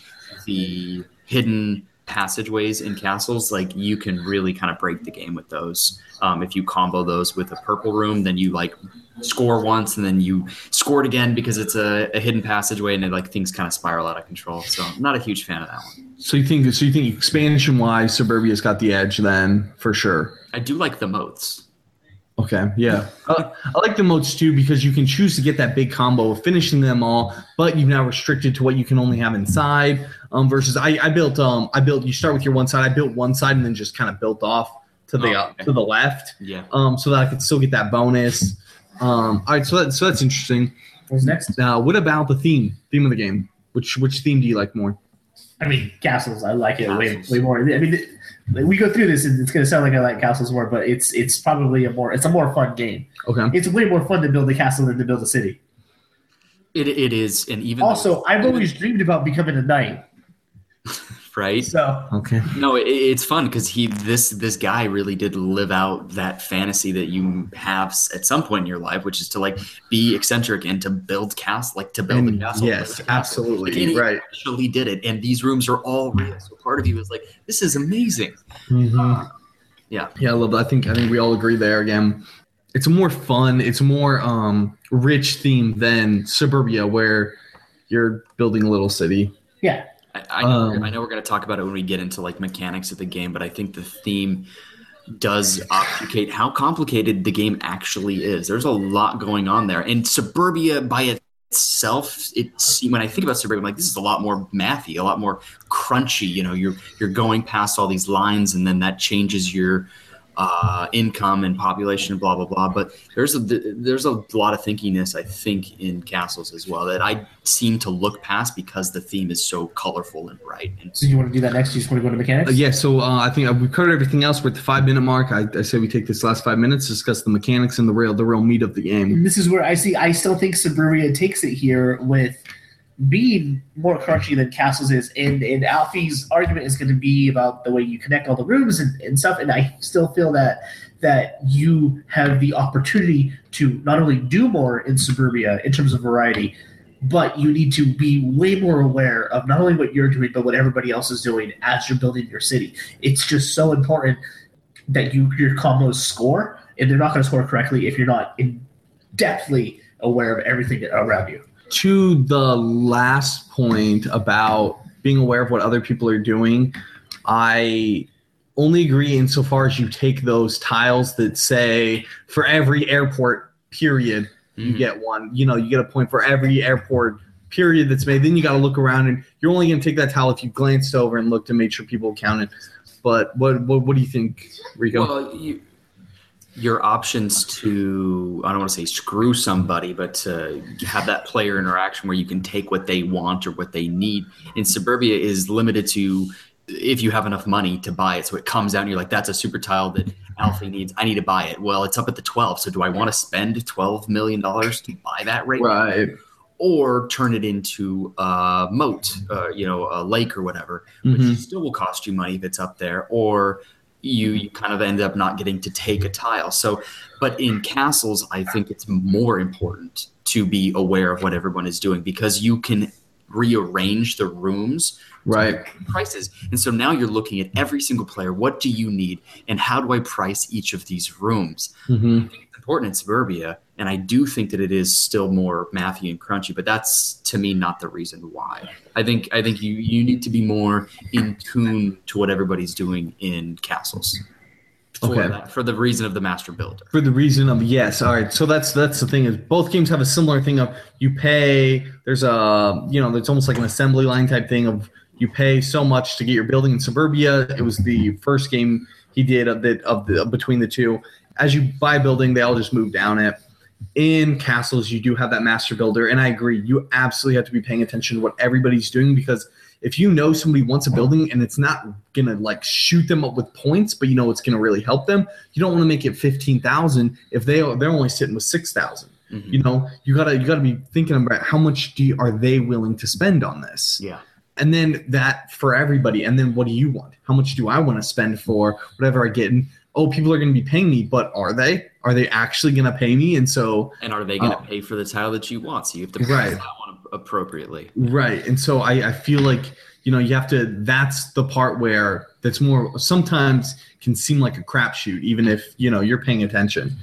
Um, but so you both have said, we got two minutes here. You both have said that it's more, suburbia is a more mathy game. Can you both tell me why? Because I don't agree. I just think that the management of those tracks is so much more interesting um, than what you have to do in Ludwig. Mm-hmm. Like, just if you manage those tracks expertly, you can really do really well. Okay. Alfie, you were lucky enough to not do that, Right. and you won. Yeah. And that- and that's so that's my argument against it is I didn't go really high or really low on either track and and I won. So the track didn't really matter that much to me as long as I was kind of consistent with it and I, I you know put up my money a little bit or put up your victory point a little bit. I never really worried about it. Gotcha. Yeah, I always seem to worry about it a lot. And I, I view both of the the two mechanics in in Ludwig is, is separate, and neither of them is too complex. One of them is pricing rooms appropriately, right, Mm-hmm. Mhm. to fulfill all the stuff that we talked about, so everybody buys it, and nobody buys what you want, and so on and so forth. And then the other one is comboing all of your rooms. Those are kind of separate, and no, neither of them to me is, is too hard to do. Um, it is it is a lot though, but in suburbia, it's like one one big thing altogether. That's your your underlying and overlying mechanic, which is just always managing those tracks, and it's making sure you have enough uh, uh, income so that you can buy rooms that you want later. And then once you pass those two red lines that are super close together, you're going to hop back. So you have to make sure that you buy that third tile. Like that, it, it seems it just seems more prevalent. Like it's it's always at the forefront of what I'm trying to balance. All right. Um, All right, so that's pretty much time. We can yeah, just we're, call it. we're, we're All right, running so out. let's of- go. Let's go. Last last thoughts. Uh, do you want to go first? Yeah, I'll, I'll go first. Um, because uh, so real quick, I think the math is the same in the games. I think you're doing simple addition and or multiplication by two. Um, it's I, I don't think either of them are hard. I think castles is a little more complex because of how you have to place buildings, and certain buildings are gonna have huge combos, but only if you can place them a certain way, and then can you get it in. So I, I think it's a I think it's a more fun game. I think Suburbia is actually, in my opinion, more simple. So if I was trying to play a simple game, lately I've been, you know, we're playing these big heavy games, so I want a simple game. I'm like, I'd rather play Suburbia right now, actually, even though I have more fun with castles because I don't have to think so hard. So I don't have to worry about how I place things. So, you know, I think I might be the only one who thinks that castles is a more complex game, but you know, I I totally agree I, with that. I, do think it's I think it's a more fun game. So that's that's my final thought. I do think it's a more fun game too. But I think Suburbia is a better design game. I think that that ultimately the decisions you make in Suburbia have much more weight on the game state each time you make those decisions than any decision in Ludwig. I think grabbing those tiles is going That's a to really affect good point. is going to affect your game far more drastically than any room that you buy in Ludwig on a on a turn for turn basis. So Hmm. in, in Ludwig, if you buy just rooms because they look cool, you're gonna have a good time. You're probably not gonna really even have to take that many loans out of the bank. But in suburbia, if you buy the wrong tiles, your engine comes to a screeching halt where you are losing money and losing population, and you're like, this sucks very quickly. So I would. That's a really good point. Thank you. I literally like I was trying to like like like voice my my Mm-hmm. opinion for a while in my head, and I was like, that's the point I want to make. Is that each decision is more important? I think in suburbia. Mm-hmm. All I right. think, I think you nailed it. I think that's good. Sweet. I, lo- I love Cool. that. That's great. All right. It doesn't matter that we don't come to a Agree, yeah. conclusion. Yeah. That's not the point. Yeah. So yeah, I, li- I Sweet. like that. I thought it was uh, So just a next time, fun, quick viticulture discussion. brewcrafters. Yeah, we could maybe do that. Yeah. What do you guys want? I'll, I'll send you a list. I have uh, like 15 Nice. different pairings. All right. So let's take a quick break, and we'll be back in just a few moments here.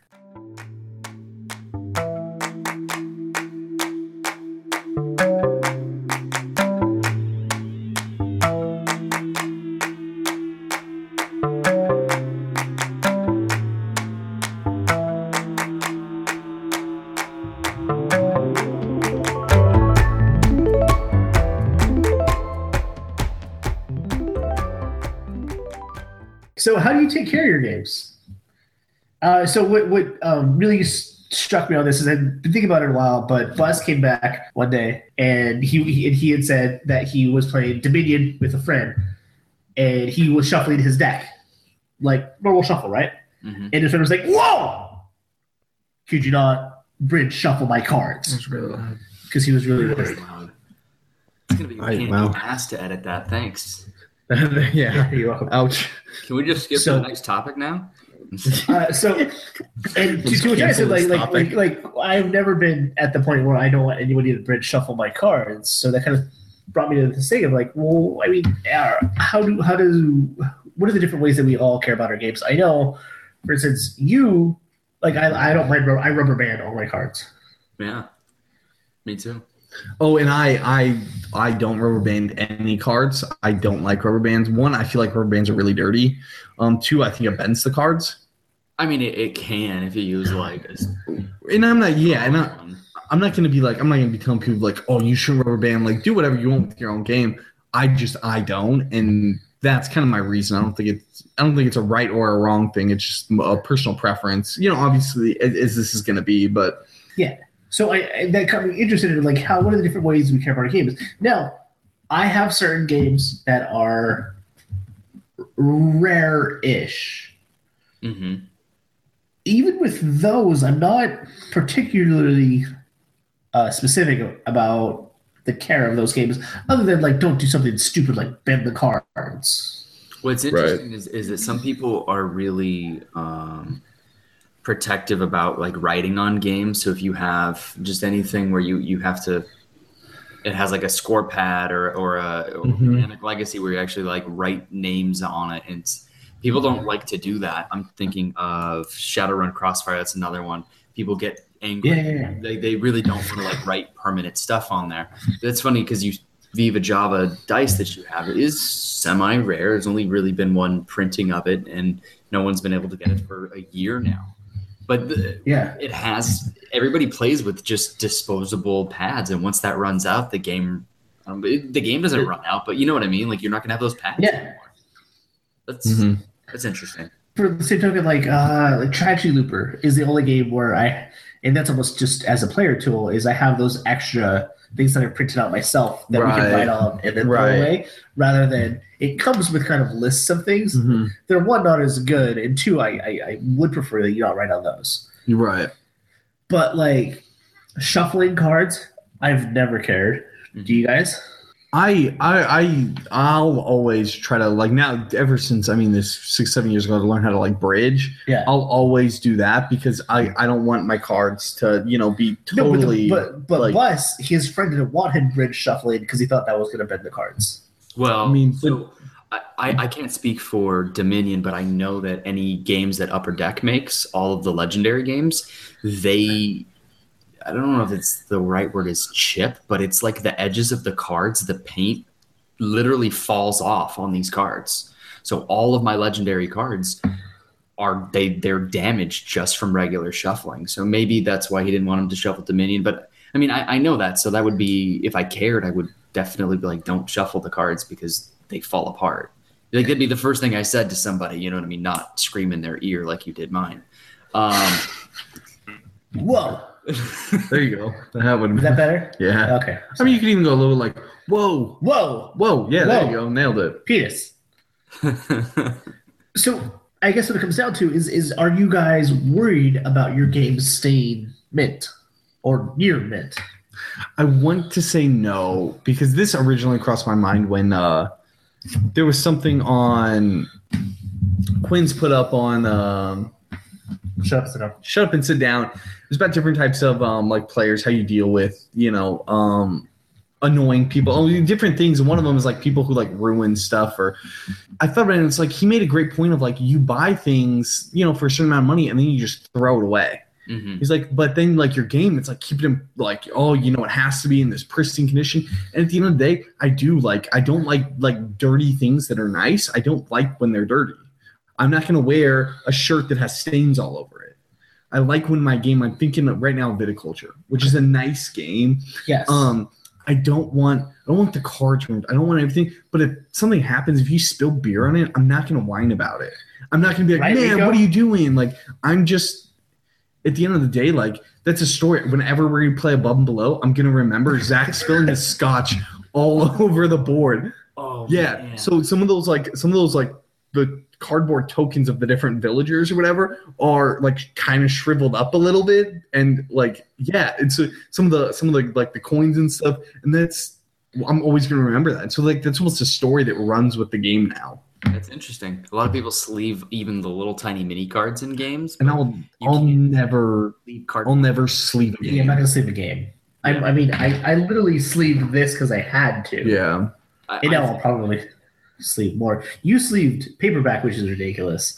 I sleeved. Oh. I haven't. I have not played with it sleeved, and that's the only thing I have sleeved. So I mean, Which is why you haven't played with it because it's sleeved. well Um, there's or I no also yeah, above lent it. Absolutely above, not. above and below is going to be my example too of like, wow, like yeah, I'm always going to remember seeing that doing that. yeah But at the same time, that, that doesn't. I'm not. I wasn't ma- mad. right it's it's don't be don't be like grossly But- negligent or Yeah, like, don't if don't you guys were not eating, care like- for it but like if an hot accident wings happens or something like. Like, I don't like barbecue sauce and like food on my Right. board, but you spill a drink it fucking happens. We drink a lot at game night, so I need to be aware of that. Yeah. Yeah. Don't don't try to read these. Rico Don't be bending used to- cards, but What did what did you what did you ruin? Oh, tragedy looper. You spilled I think on the same on the first night. Oh, there you go. On the one you just said, don't fuck with this one. yeah. we got ten seconds. Do we have My- Rico? You got some thoughts? my my my statement has always been that uh, if a game that I care enough about gets ruined, then that means that I care enough about it to buy it again. Okay, Okay, that's a that's, a, decent yeah, thought. Yeah. I like that. Sweet, we can handle that. All right, let's move on. Uh, let's go. So the next one is can bad component components ruin a game? Now we've talked a few times about good components making a game better. Right. Can bad components have the opposite effect? That one's really hard. Okay, so I'm, let, let, let me throw out a couple of examples. Agricola originally came with cubes, right? Yeah. Cubes. You can and, now buy it with discs. Mm-hmm. with the actual Wii and the actual like the converter components. When you guys talked about Grand Austria Hotel, one of the big things you talked about or spent a, a large amount of your time on was how awesome the components were. And you Yeah. need components in grander than just the cubes that it comes with because it's For got sure. beautiful artwork and awesome does. sky and yeah, all of that. And and I, I don't think cubes necessarily I don't think of cubes as bad components. When I think of when I think of bad components, I think of cardboard chits. Yeah, so which Just brings me to- straight little cardboard chits. So then like- let's go to like so the let's go to cardboard shits in Tricurion. no let's go to Orleon. what card? Orleon Sure. offers wood components, Mm-hmm. Mhm. or you can get little cardboard chits. I've only played with the wood components, and in my head, I don't want to play with the cardboard chits. Yeah, it looks terrible. Um, the way I look at cardboard chits, you have different qu- quality of cardboard chits. So, like you say, Tricurion, absolutely cardboard chits. Those are pretty decent. When I think of cardboard chits, I think of like old war games where Okay. it's Oh, Gotcha. they're li- they almost they, they they even feel just like grimy almost and like rough like sandpapery. They're just Well, like Chinky uh, little like, like the things. prototype that we played, where the, the it's almost falling off because you're touching it too much. yeah. So and- what about what about cardboard standees? I've got a buddy out here who he's like, I really liked this game, and now I just can't play it because I have so many games with awesome miniatures. He doesn't. I don't see. I don't play like cardboard Witcher standees, anymore. but let's go with cardboard standees and talk about betrayal. Betrayal and maybe Dead of Winter, which besides the cardboard standees has really really great components, but then But all of a bet- sudden it has like hundreds of cardboard standees. It's But weird. Betrayal has these uh, clips that go on your on your player that slide back and forth, and they're notorious for one not staying in place. okay. Like they're horrible. I, I think that that game is the only example I could think of of one where the components are in the spectrum of bad enough that I am like, eh. Like they just don't they don't stay. If you can think about moving your health up and down, and then picking it up and having it slide, Okay, yeah, so it's too loose. it's le- it's just literally it's just bad all around. Bad. I, I the, the only two games I can think of that I played with uh, standees. One you said Dead of Winter, the other Arkham Horror. Yeah, You um I I'm fine with standees. I uh like as opposed to miniatures. That yeah. I'm totally cool with standees. That's that's fine. I don't want that to be that's not something I, I want in a game necessarily, but I don't look at that and look down on it because it's not like cool miniatures. I agree. I, I think that they kind of made the art style work for Dead of Winter and the standees. Absolutely, and, and they mentioned on the Black Hat podcast that they had the option to do miniatures, but they chose to, to do cardboard standees because of the way it looked. Mm-hmm. Uh, I want to talk about maybe on the other side. So on Orleon, you have the wooden resource tokens, Yeah, I do. but you choose to use the chits. Yeah, they just don't have like the. They just look. It just looks like a wooden blob. You know, it doesn't have. Yeah, like, so in, in above and below, I have the wooden resource tokens, which I actually use. Mhm. But to be fair, some of them don't look like what they're supposed to be. Yeah, I mean they, they look like the pictures, but they don't They look But like if I was unique like, with a but if I hit paper. Yeah, yeah. if I handed it to you, you'd be like, "What is this?" Yeah, I thought one was like a, the type of rock and it's paper because Yeah. it's just like a, a slant thing. But all right, so think about the flip side of do you want to bling out your games or Hell are you yeah. fine with okay. so if given the choice, you would take the Caverna components over the Agricola components, and like the again, shape of wheat, the shape of pumpkin, things like that. so- See, but then I, I, I would too for a grid club, but then for Brewcrafters, I wanted to back that thing. I did. Did you? Yep. And for I Grand prob- Austria Hotel. I probably still would just for fun, but for Brewcrafters, it makes sense to use cubes because of the design of that game. Those cubes fit on that board. Yeah. these these things will fit on the board too. N- No, bigger bigger resources won't fit on that board as well. Okay. They will. Dude, you you've tried to fit 18 resources on that board, and it's hard to do it with the cubes. You imagine something bigger? Yeah. All right, fuck you guys. Well, uh, so That's that was a lame excuse. are you? Are you? But, but and so you're willing. You're willing to pay for the blinging out. I would absolutely play for the Big and Out if it made sense. I I I would pay for the Brewcrafters one, but I get why they chose cubes in the first place. Okay. Like I feel like they probably could have gone for that. Right. I don't think so. I th- I think that uh, there's a there's a cost behind all of these, and No, for sure. there's But like a they reason why Caverna costs hundred dollars MSRP. but they talk Part of about that like like I reason is think that they it's talk about nice. graphic design and they talk about oh this will fit on that. When we look at these components we're looking at for Game of Thrones, Mhm. they design those power tokens so that 15 can fit on the card. Right. There's thought into those cubes. I, I, I agree. Um, I think for me, I would rather have Caverna forty dollars cheaper and just have cubes and wooden discs, um, than have. I don't need this whole. Um, and we we we've talked about it here numerous times the death to the wooden cube. Um, we played viticulture recently. I don't need all those different types of things. If you can make the game significantly, I'll say significantly cheaper, and you can't. But if you can make the game significantly cheaper by not doing that and just giving me more basic stuff, I'm all for that. Okay, so Because- that's, that is an excellent example because you can get all of these structures in viticulture, but when you have them, they just kind of exist on your player board. It's like now I have a trellis, Right. what, uh, and none of us know what that even means. But beside the point, you know, and then you get like you get a medium cellar, which just looks like a large table, A- and, so you get these like upgrades, but you don't do anything with them. It's fun Right. to collect the vegetables and the grains and, and the cows and the stuff in, in Caverna and Agricola or whatever, because you're using it every turn and you actually Mhm. do stuff. But in viticulture, it just kind of like sits. I completely agree with that. Of I love the meeples in viticulture, but they're kind of just there.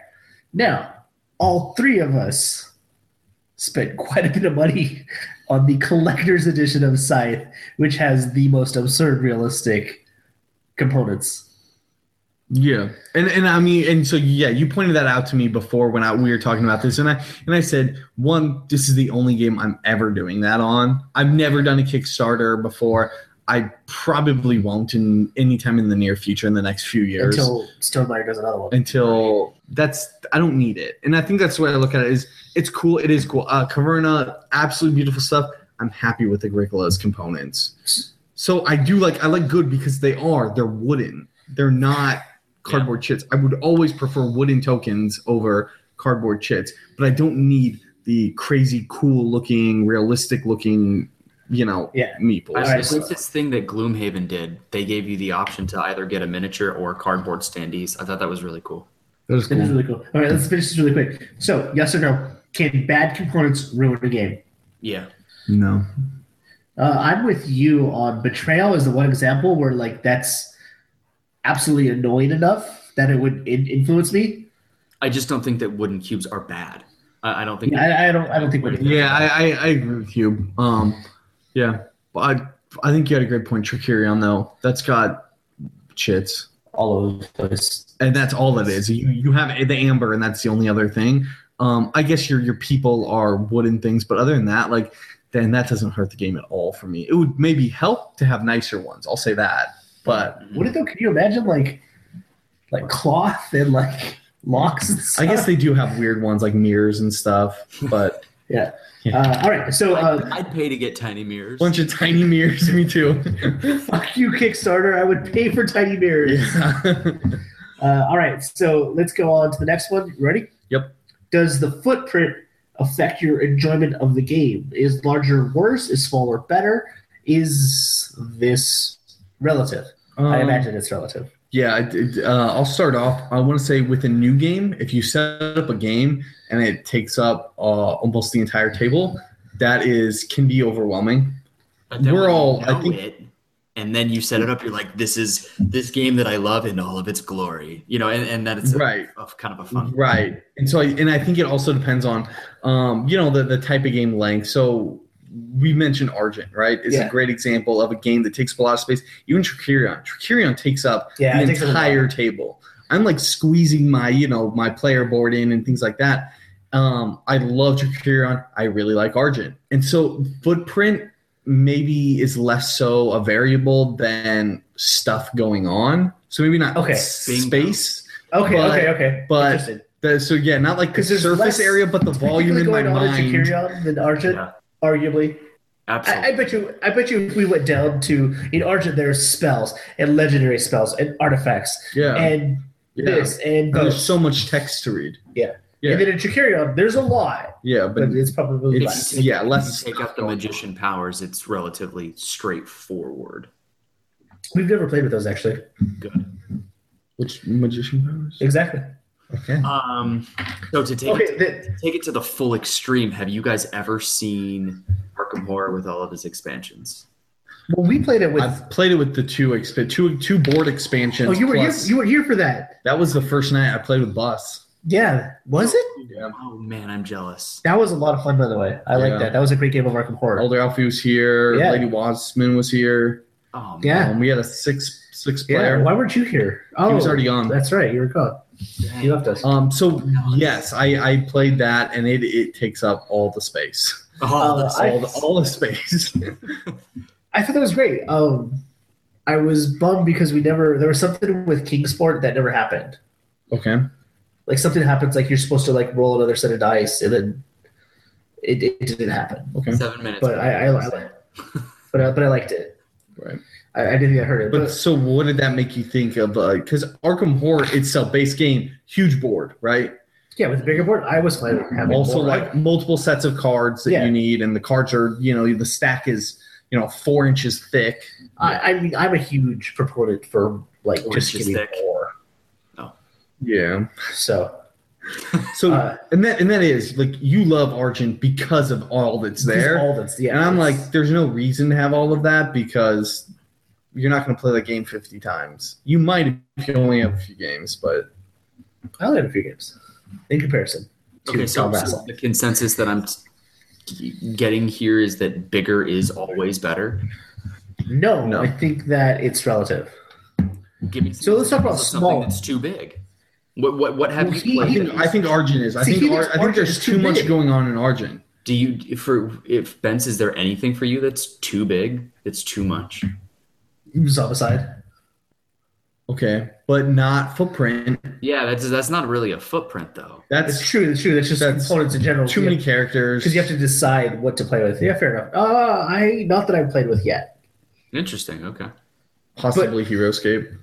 Mhm. No, no, no, not for me. Like you It could was build awesome. theoretically build too big of a thing to where you never see each other, which uh, we happen to do. Yeah. um, but let's talk about let's talk about too small. Let's talk about really quick the All right. tiny epic series, Small. which you have mentioned, and I think a lot of people talk about like those games in specific. Those could be full size games, Yeah, some of them are too.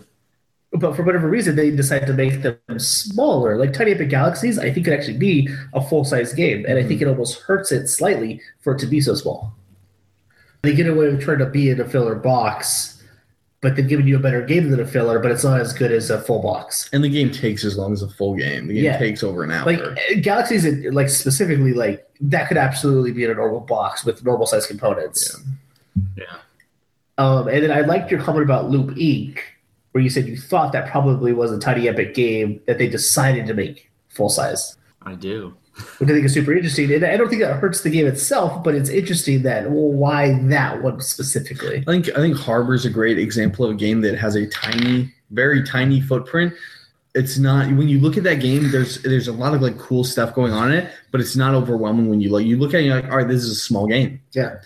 And but there's enough like cards, enough different like types of buildings in there to where it's not quite like a filler game, and there's a lot of replayability there. I think a lot of times you see small, you think filler, and you think, oh, this is a 10 minute game, 15 minute game that isn't, you know, it'll be fine.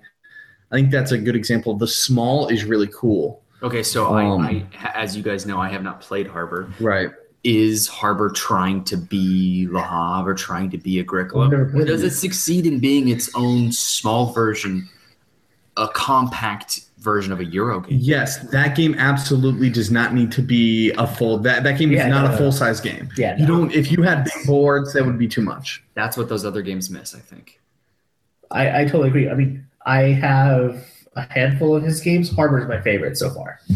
Yeah. As much as I want to SSD, Harbor's the best. Yeah, so I think I think just size. I think it might also depend on the game. Forbidden Stars, when you get all those tiles out, that takes up a ton of space, and you have all your miniatures and you, everything's going on. We're taking up the entire, ta- literally to the edge of the table. You know, we had stuff going, and so but that works for that game because that is an epic battle game. Yeah, something like TI3. We had that So- whole table filled. So games games that are huge games that are that have an epic feel to them. We're just talking about these tiny epic games that have an epic feel.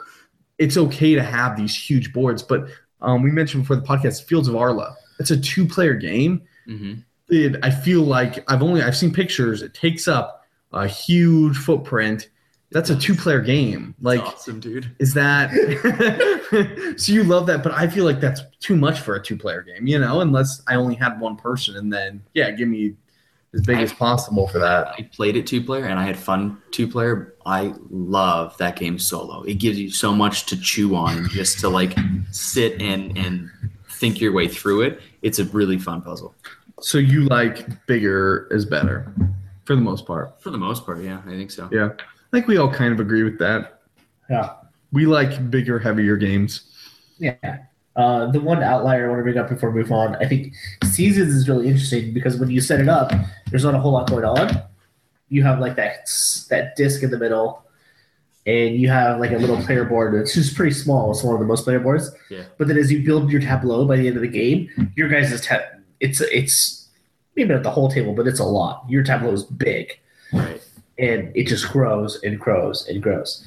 All right, so moving on to the next one, we have does owning the game make you like it more? So uh, this came up a lot because we played Euphoria and Viticulture last week, Uh-huh. and then the week before I think we played Suburbia and Castles. Which is no, it's great And- because we we we debated suburban castles tonight, and you guys fell on the sides of the game you own, which I love. Exactly, and then same thing with Euphoria and Viticulture. I think Euphoria is a better game. Is it because I own it? And at, the, at that point, is it is that wrong? Mm, Not if you acknowledge that. But see, Not I if- struggle. Not if you say that, like, I think I've got a bias. I think I have an owner's love on this game. but then I feel like my my vote is almost not worth anything. Sounds like you got some shit to think through, man. All right, so you- actually, do you you own both Euphoria and Viticulture Yeah, and Suburbia and Castles? that's right. That's impressive. You like Viticulture more than Euphoria, right? Uh huh. And you like why, which one did you fall on for Suburbia and Castles? Mm, it depends on the player count. I like Okay, suburbia four. better. I like suburbia better at two. I like castles better at three and four. Okay, okay, cool. But so you think absolutely, if you own the game, you have a bias. Yeah. I, I have yet to see. Actually, the only person that I've ever seen who doesn't have a bias is the guy out in, here in Connecticut who runs the game store, but that's because he owns every game. Because he owns everything, yeah. Other Um, than that, I've always seen a bias. And, and I'm not saying that it doesn't exist in myself. I think it does. I just have seen it everywhere. how, how I, I just don't even know how I would go around to rectify that where I could take out my bias and judge this game objectively. Well, I, I've, Um, seen you be, I've seen you be really protective, Bence, over games as far as house ruling goes, um, and, and and your opinion of the game. But you're you're not quite the same way. If I, if I pull out a game and I say, hey, you know this this aspect, this module, this thing, I don't like it. Like I'm going to pull it out. You're like, all right, fine, because you you expect that uh, I own it and I know what I'm talking about. And s- Okay. if I were if I were to say, hey, I played this at a friend's house and I don't really like this module, like let's not play with it. I think you'd have a different reaction if it was one of your games. For, yeah, absolutely. And I That's a think good- yeah that- i think i think that's a good that's a good point i hadn't thought of that i feel like so i don't buy many games you both um, buy more games than me so i buy games i know i already really like for the most part i don't I can't remember last time I bought a game that I had never played or didn't know something about, like a lot about it, because with limited money, you know, you just want whatever is really good uh, that you know to be good. You want sure things. I feel like you you tend to defend your games more if somebody critiques them, and to to the point where at times I'll I'll be the first one to say it seems totally irrational. You know, people's thoughts on games, and I'm like, how do you honestly like honestly feel this way? Because for me, like I don't see it that way at all, and so you know, Euphoria. You love Euphoria Yeah. and that's fine. I'm not going to tell somebody what games to like. I don't agree with you on things that I consider like objective analysis of it, Okay. like the way things work, uh, um, randomness or whatever. Or you know, we talk about the thematic aspect of it, uh, and you know whether or not the the way the game plays is thematic or whatever. a game that I think is pretty decently mediocre, and I don't mean that in a bad way. I mean that in that its average is compounded, and I think that if I had brought compounded over to you and we had played it, you'd be like, "That was a cool set collection game with a really awesome theme," and I think you would leave it there.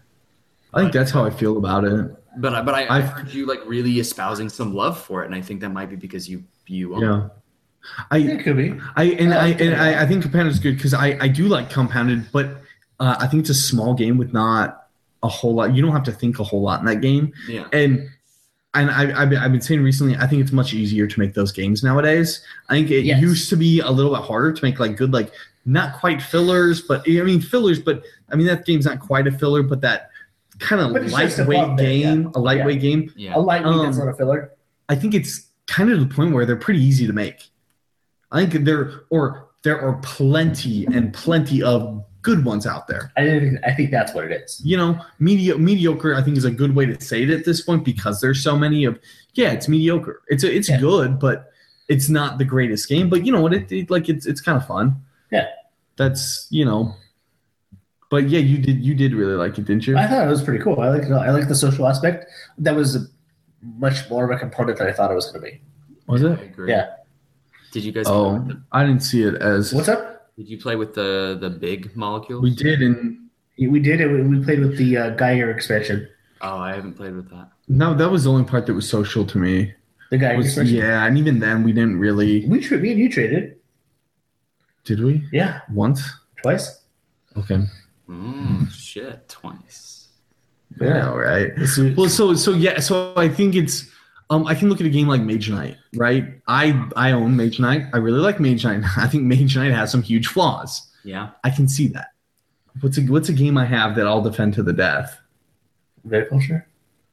Game of Thrones second edition. Game of Thrones. Game of Thrones. I question. I, l- Do you guys see any games that I have that I defend to the death that you think that I'm like absolutely wrong and that maybe maybe it's not just your opinions but like Yes, but not me. I love Kefar to the death. They don't.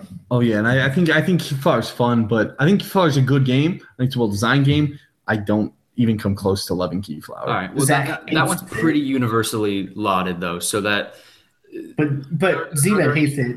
yeah, but are there any games I'm that trying to think of. I, I I almost seem to know like what you guys consider to be amazing games, and I'm like, I, I think for me, Euphoria is uh, the the one that sticks out to me. Okay. Um, and that's that's that's for you, for you. I'm trying to think of like games you love that aren't necessarily like. Do you think you defend anything more than maybe you should? Do you think do you think you um give ex- you justify or you excuse certain aspects of games? Can you come up with an example?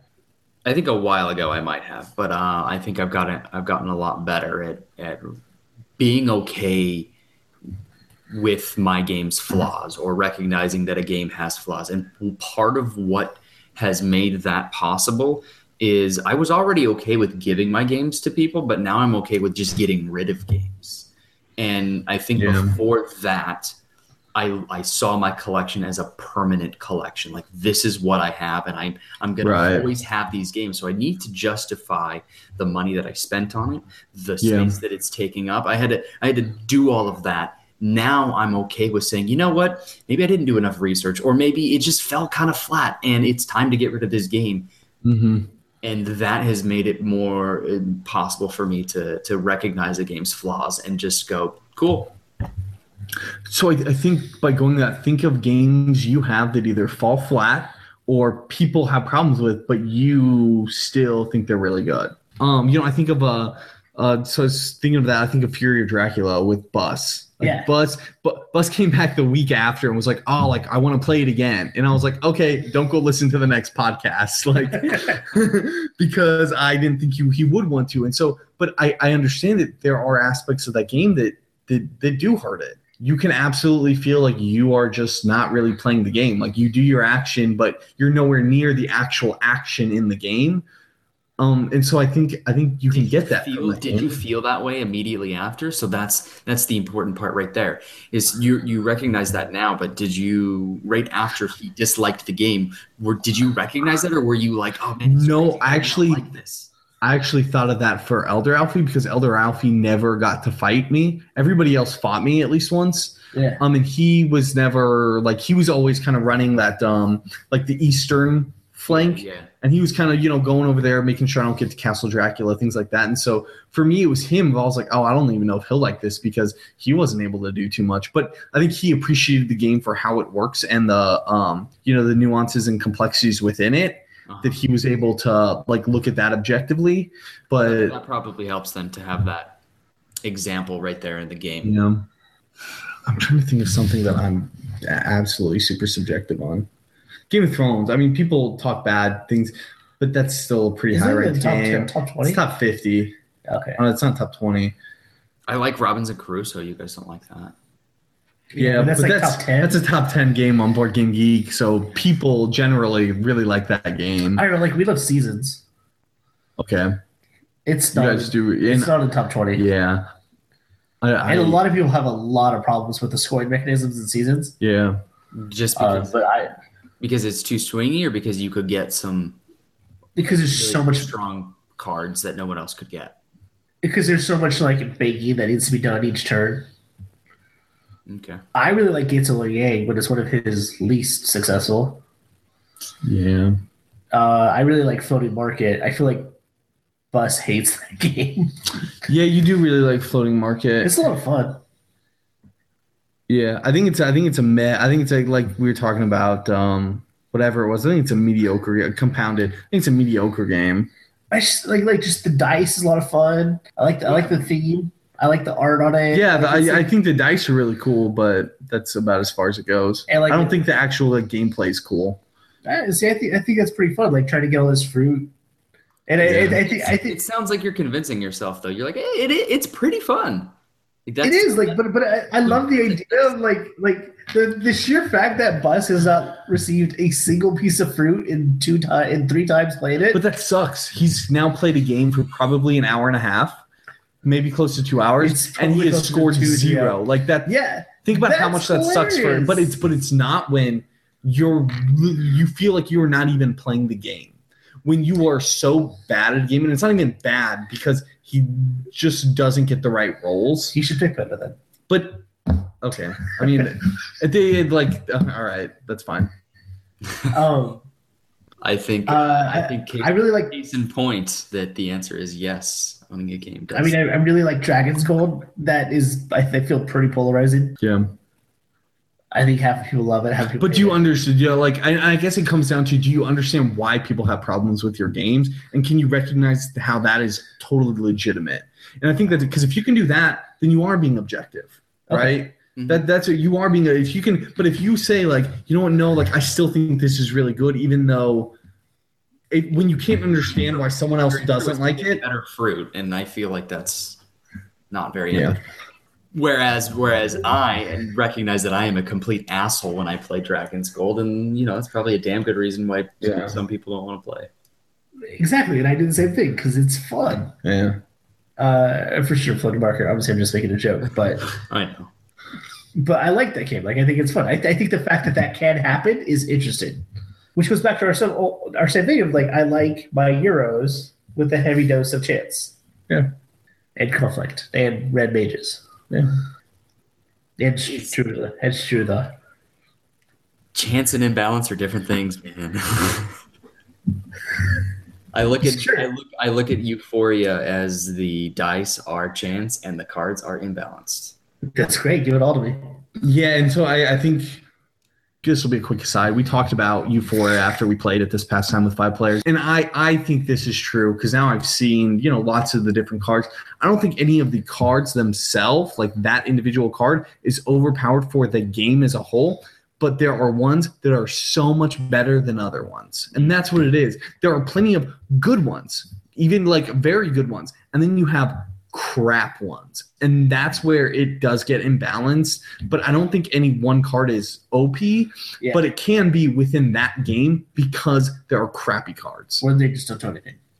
Mine, yeah, mine, mine were abs- mine were terrible. Of course, I was just terrible as a whole in that game. But um, You really were. you know, um, with with the chance, yeah, the, the dice in that game are chancy, but even then, I you, there's think always that something you can that does you can always do what you want to do for the most part in that game.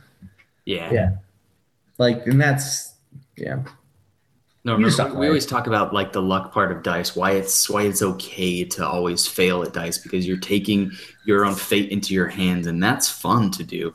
But when Yeah. you get dealt that starting guy in Euphoria who just sucks and doesn't do anything, that's almost Yeah. unbearable.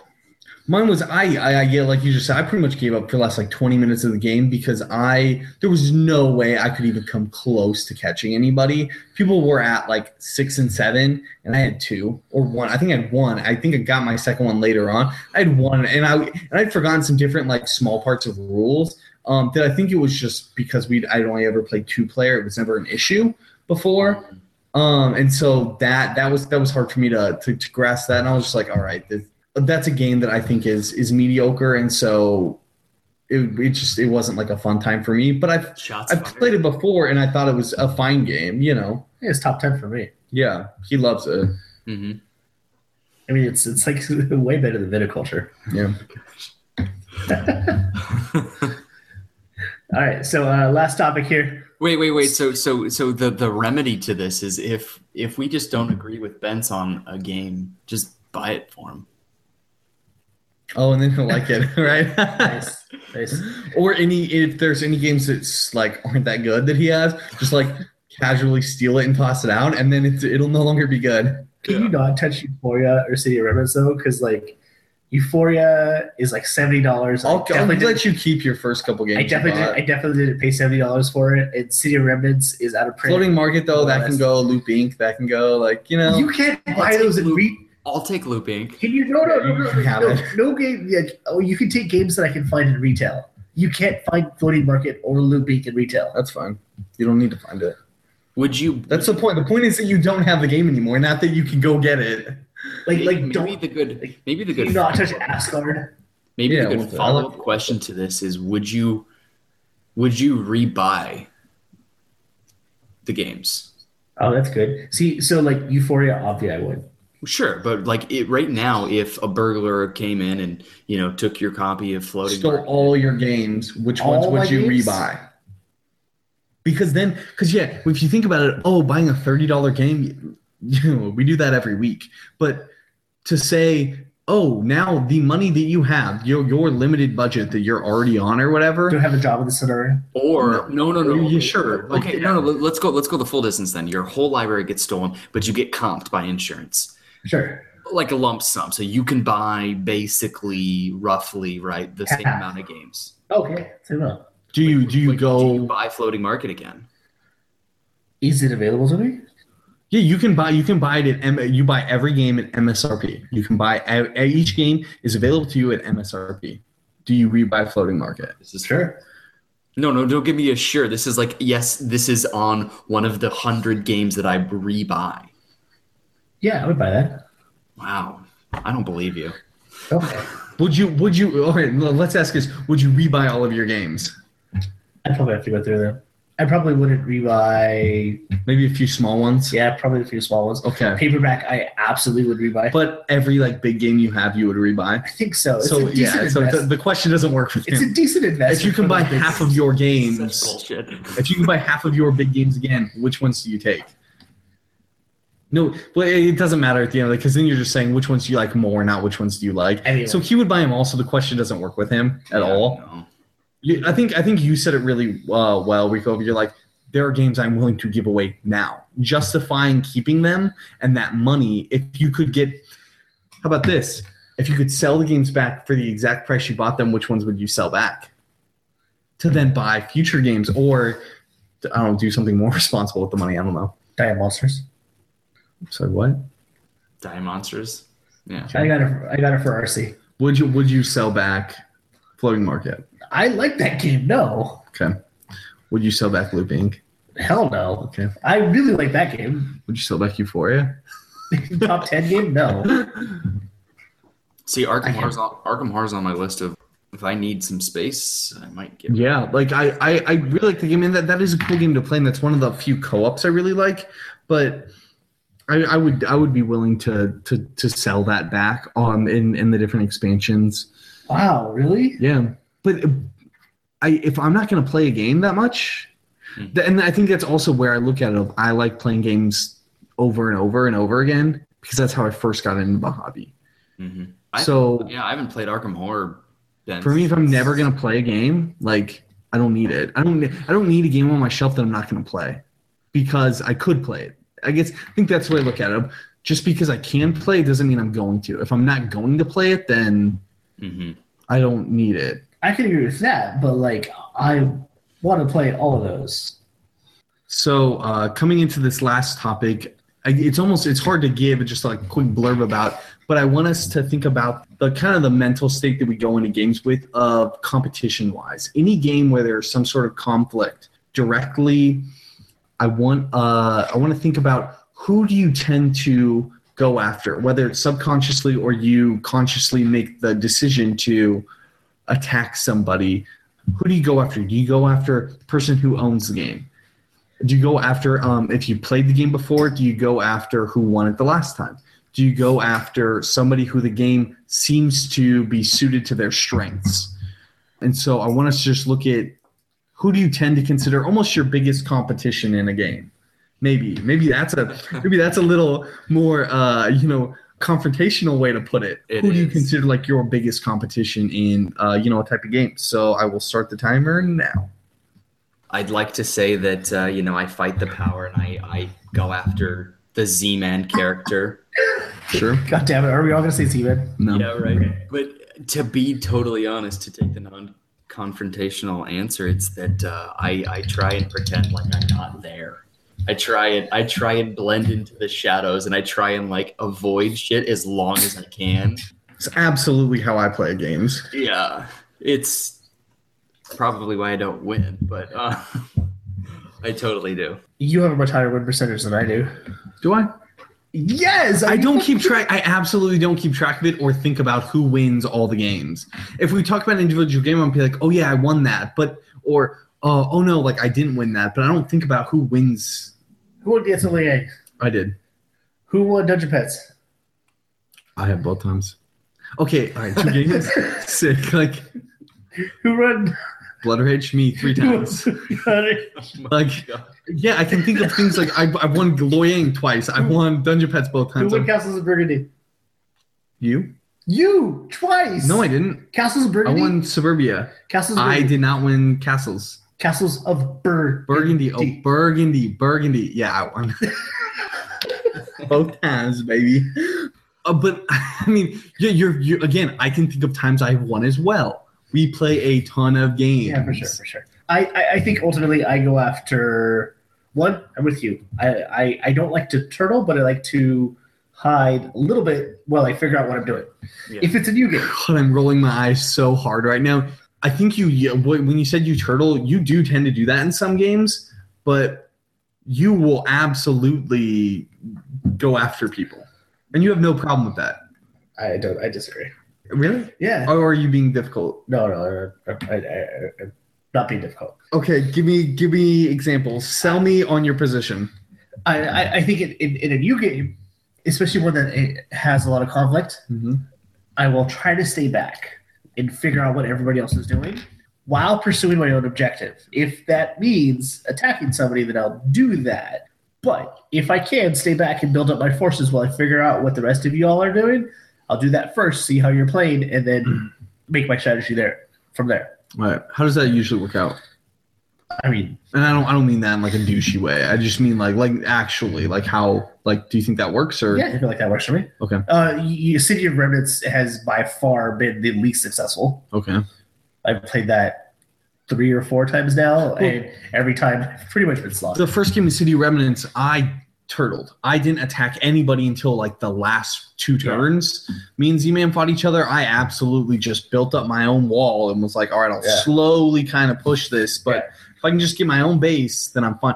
I feel like what you said, Rico, I I tend to I would prefer if everybody left me alone in games when I am playing. Yeah. And so I tried to do the exact same to you. uh, Blood Rage, I, I saw a strategy where I was scoring those goals by not finding anybody. I ran away from you, Yeah. Oh, you were absolutely running away. like literally. But Yeah. but that, Did Yeah. you, how, well, you didn't win, but did you come close? Yeah, Yeah, he oh, got yeah. second by twelve second, points. I was in the lead the whole game. I run, ran away. I was gonna I was gonna leave anyways, but I ran away that turn so that we could we didn't fight, so they didn't I didn't lose guys. right. You just forced me to do something sooner. Yeah. I think if I take the active approach, it's usually emotional. So it's usually Z Man Okay. All right. or there we go. This is this is what I want. This is what I want to hear. All right. or it's who just wronged me the turn prior. And that's how I. Uh, that's how I can be. I usually do that. If I attack you, it's because you just attacked me and are bothering me, like in the game. You know, like he's being a nuisance to me, and so it's like, oh, like Yeah. now, now in Gates, I'm gonna go steal one of your vegetables because you've been stealing mine, even though I don't need to. I can take it from Bus. I'm gonna take it from you because you've been doing it to me. So in, in conflict games where you're actually fighting, yeah. so in conflict games when I do that, where there's like war, that doesn't work for me. I, I've never end up being successful by doing that, By doing the emotional. by making route. those emotional Okay. decisions. Yeah, because then now you Indeed. lose your fleet and you're screwed. Yeah, and that probably I probably didn't need to do that because it's not furthering uh, my the objective, objective whatever of the it needs to game do. of what you're In doing. games where there can be take that like Loyang or Dungeon Pets, maybe like knowing that you really need a fucking cage, but I want it, so I'm gonna go there first, and I'm gonna put seven goblins on it. right? Yeah, I mean, That tends to work better, right. but almost all the time in war games, if I make the emotional response, it it, it fails horribly. I think I, I think usually when you're making an emotional decision that is not big, furthering your objective in the game, that is always going to hurt you more than help you. Like you said, oh, I want a cage, but you want a cage too, and so you're going to go grab it first. That's not doing an emotional thing. That's saying I know he wants it, and so that's that's I'm pretty gonna just smart. enjoy this a little bit more. Right. Yeah. Yeah, and that, that's fine. Enj- enjoying enjoying like your win at somebody else's expense is totally like I'm fine with that. I think of I think of conflict games. I think I used to when I first started playing. It would be like Z Man because you heard it was this it was this like idea of Z Man was this like like ominous like brooding presence in the sky of like oh he like always finds the crazy combo and he always wins conflict games and war and then I realized he doesn't win more than anybody else. And like I, I, I think if you actually look at statistics, I feel like he can he can win things. But he, I think he thinks outside the box. Absolutely. I Absolutely. think in most games that does not help you. I think if we start, I think we could start keeping a record, and I don't think we would see him having like a significantly higher, you know, percentage than any one other person. Yeah, because you would. I don't think I would either. I think I think all four of us would be within like a small section. I'm pretty sure I win the least. I don't know about that. You've been winning a ton lately. No, no, no. I, I had I had a good streak last year. It was awesome. Uh, but Bus and Z-Man win a lot. I feel like Bus wins a lot. Bus is a fucking good player because he'll he's aggressive, but then at the same time he's not as aggressive as Z-Man. So you almost go to Z-Man and let Bus do his thing. That's like Forbidden Stars, Because he's so Because- big, you like don't want to mess with him. right? That too, you're afraid he's gonna high five you. I don't think any one person has a monopoly on a game. Mhm. Nobody has won a game like every day, and we played it enough times to where it's not, you know, just Fair enough, but I, I definitely think that we all have our own skills. Yeah. Okay. So so Zeman's the most confrontational. Like we can say that in basically every type of game, he'll find the way to attack you. And or specifically Bus. Yeah, I, I I think even more than that, he's he wants to do high risk, high reward. Yes, and that's I, I think I think he thinks outside the box. He Like- looks for the big combo, might pay off, might not. Like Brewcrafters, Like he high took risk, high reward. That's a so fair point. many loans, Yeah. and he wins consistently. High risk, high reward. I think is a great way to put it. Okay, what Oh, about you okay. guys? Okay, let's go to Bus. I think Bus is extremely calculating. Yeah, he maths everything. He is out to a mathing. T. How He does is mathing. Hold a calculator. His hands are so big. He is mathing. I, I, know. Think, he's think got Buzz- those like he's got these huge fingers trying to hit the. I think Bus is mathing everything out and trying to do efficient gaming as possible. yeah. Yeah, I'd agree. He's a Uh, well-oiled machine. I think uh, you, Rico, are by far by far the most devious. I'm pretty devious. Are you? you uh you you i feel like you have this thing where you probably know more than most people about said game when you play with us Ooh, but this when you play sounds- when you this play with us sounds- when you play with us This sounds. when you Like, play with us so shit. so you like like oh i think are you early- speaking to the gallerist? no i think oh, sure or early on i think so- I did on that. No, no, no, I- I- no, no, no, no, and I think early on is a great example I'll- too, where I'll like talk about it. was obvious that you knew what the fuck you were doing. hmm Um, I thought that I tried to explain like these are the good buildings. This is how you No, call. no, no. But This isn't. This isn't. You're not. You're not doing anything like. You explain the game well, but it's clear that you know the strategy and you're just going for it, really head on. Which I think me and you are adaptive. maybe. Okay. But- fuck Uh, well, you. I, I don't know. no, Like, I- fuck you. No, I'm adaptive. So uh, I don't I don't know what I am. So um, Rico, I, th- I think it's interesting, and I I think we all tend to do this. When you play the game and you know strategies, yeah, you're absolutely going to go. What, what did Z-Man do when we played Russian Railroad? He went for the exact same strategy that worked for him the first time he played the game. Yeah, yeah, yeah. You- The exact same combo, not like oh he kind of the he was like this is my only strategy in this game is to grab that. And so it's like he knew that he wasn't going to tell Bus, who had never played the game, "Oh, hey, this is a cool strategy." Wasn't going to tell me who I played once but never saw that happen. Yeah. You know, um, did he win? and- yeah, Yes. yeah. Oh, it was, it was so close though. It was so close. Super funny. Wait, um, So Um, so when I say adaptive, I think me and you both enter a, a game, try to do different things each time. Yeah, I think we both adapt to situations. that's possible. Yeah, Been above and below a handful of times. right. I've always gone after something different. Sometimes I've gone after workers. I went after workers once. I went after buildings once. I've tried to do. a I did ton the of same thing adventures. kind of both times. Did you really? God, you suck. I, I think it takes me. It's like Yeah, one on my- month, so on my third it's like that. playthrough. The first one, I feel like I'm just learning the game. The Right. second one, Oh it's yeah, like, absolutely. I, I, I had a thought that this could work, which is why I went with it in game one. Let me really right. try to do that again. And then in that third one, whether I won or lost, you know, that's when I go, all right, let's try something different. I think that that that when things get thrown into a game, that shake it up. Mhm. Me and you are better at being like, well, now we got to shift. Yeah, that's that's that, that could be true. Z-Man's still like, well, I'm still gonna fuck you in the butt. Yeah, and and Bus And Bus is just then like, hates the game. and then Bus is just like, wrong with these But- dice? wait, what do you mean clockwork doesn't work anymore? Right. I, think, I love you, Bus.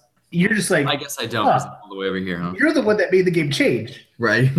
so no. So I think of because you um, forgot to tell us the rule. Because I bought oh, an by, expansion. oh, by the way, on, se- on, on the seventh turn, no one gets gold except for me. um, Sounds like you're making up rules. So uh, when we played the Gallerist, right? You'd played the game how many times before you played with us? Like a couple. Twice? Twice. Yeah. Okay, so there you do your third run, and you, you. I think you did a great job explaining the game. There came that point though where you started going heavy on that international market, hmm and you understood that if you want to do well, like right well, you probably need to grab some good stuff there. hmm you know I, I think that's true and I, I think you explained that to us but to really understand the actual impact of things you have to play the game Yeah, Right. it's, it is hard. I know that I was, I like, was- hey, come on, guys. Come on. Yeah, you need to put you went your on- things here. and then shortly after that ben so you started going on there i didn't go on to the last like couple turns i was like oh i guess i need to go go like But yeah, i think i grabbed a very specific one that i knew was going to score me like some Yeah. sort of points Mhm. because I uh, knew I played enough games to know, like, wait, you said those are end game scoring Right. points that, oh, that's huge. right But yeah, like, that, I think that's a good example. when you you say adaptive though i think of like you have to be adaptive in games so that I think For me, I- it's by- like, by well, that I the- mean, that's I a think- I think- I necessity. think That's a- we're more adaptive than the rest of the team. All right. I, I don't think me and you enter each game with a similar strategy each time. I think me and you are more interested in trying new things. Yeah, that could be true. You, you only need to look at the way you approach card games to see that with you. Like what? All you want to do is make a fucked up deck that doesn't make sense to see if it can work. It's true. Like, It's absolutely true. so in Magic the Gathering, the best example is you want to make a deck built out of walls, which are low cost defensive Right. features, but give them powers with enchantments like and other flying, so they're flying walls. things so that so that So I then block everything. so that you can block everything, and then you've enchanted them enough that now they have abilities to, when it's your turn, to ping the other yeah, character. yeah. I just don't have the cards for it because the CCG system sucks. It doesn't suck. It's brilliant. Make LCGs. Same thing with, with GOT. Like you're always like, hey, I uh, I got this idea for a dire wolf deck, or I "Hey, do. I got this idea I for. do, uh, I do get like for this random day. ideas. I'm like, oh, like I, I totally want I to make a. love like I really want to make a Martel deck that's all about having sex with the other person's girls. I don't. I, that's not. I never said that. That never came out of my mouth. I love cool combos and things. That's one of the reasons. Uh, so we used to play Greek a lot with our, with our family. Me, um, my brother, uh, my cousin, us three particularly. We play the game a lot. Sometimes my sister too. And I love the way like different minor improvements and occupations like worked off each other. And so I spent the game trying to like play all these cards, like make just these cool combos that I never won because of that, but it was just like fun for me to be able to do something that I thought was cool. Mhm. Like I like doing combo stuff.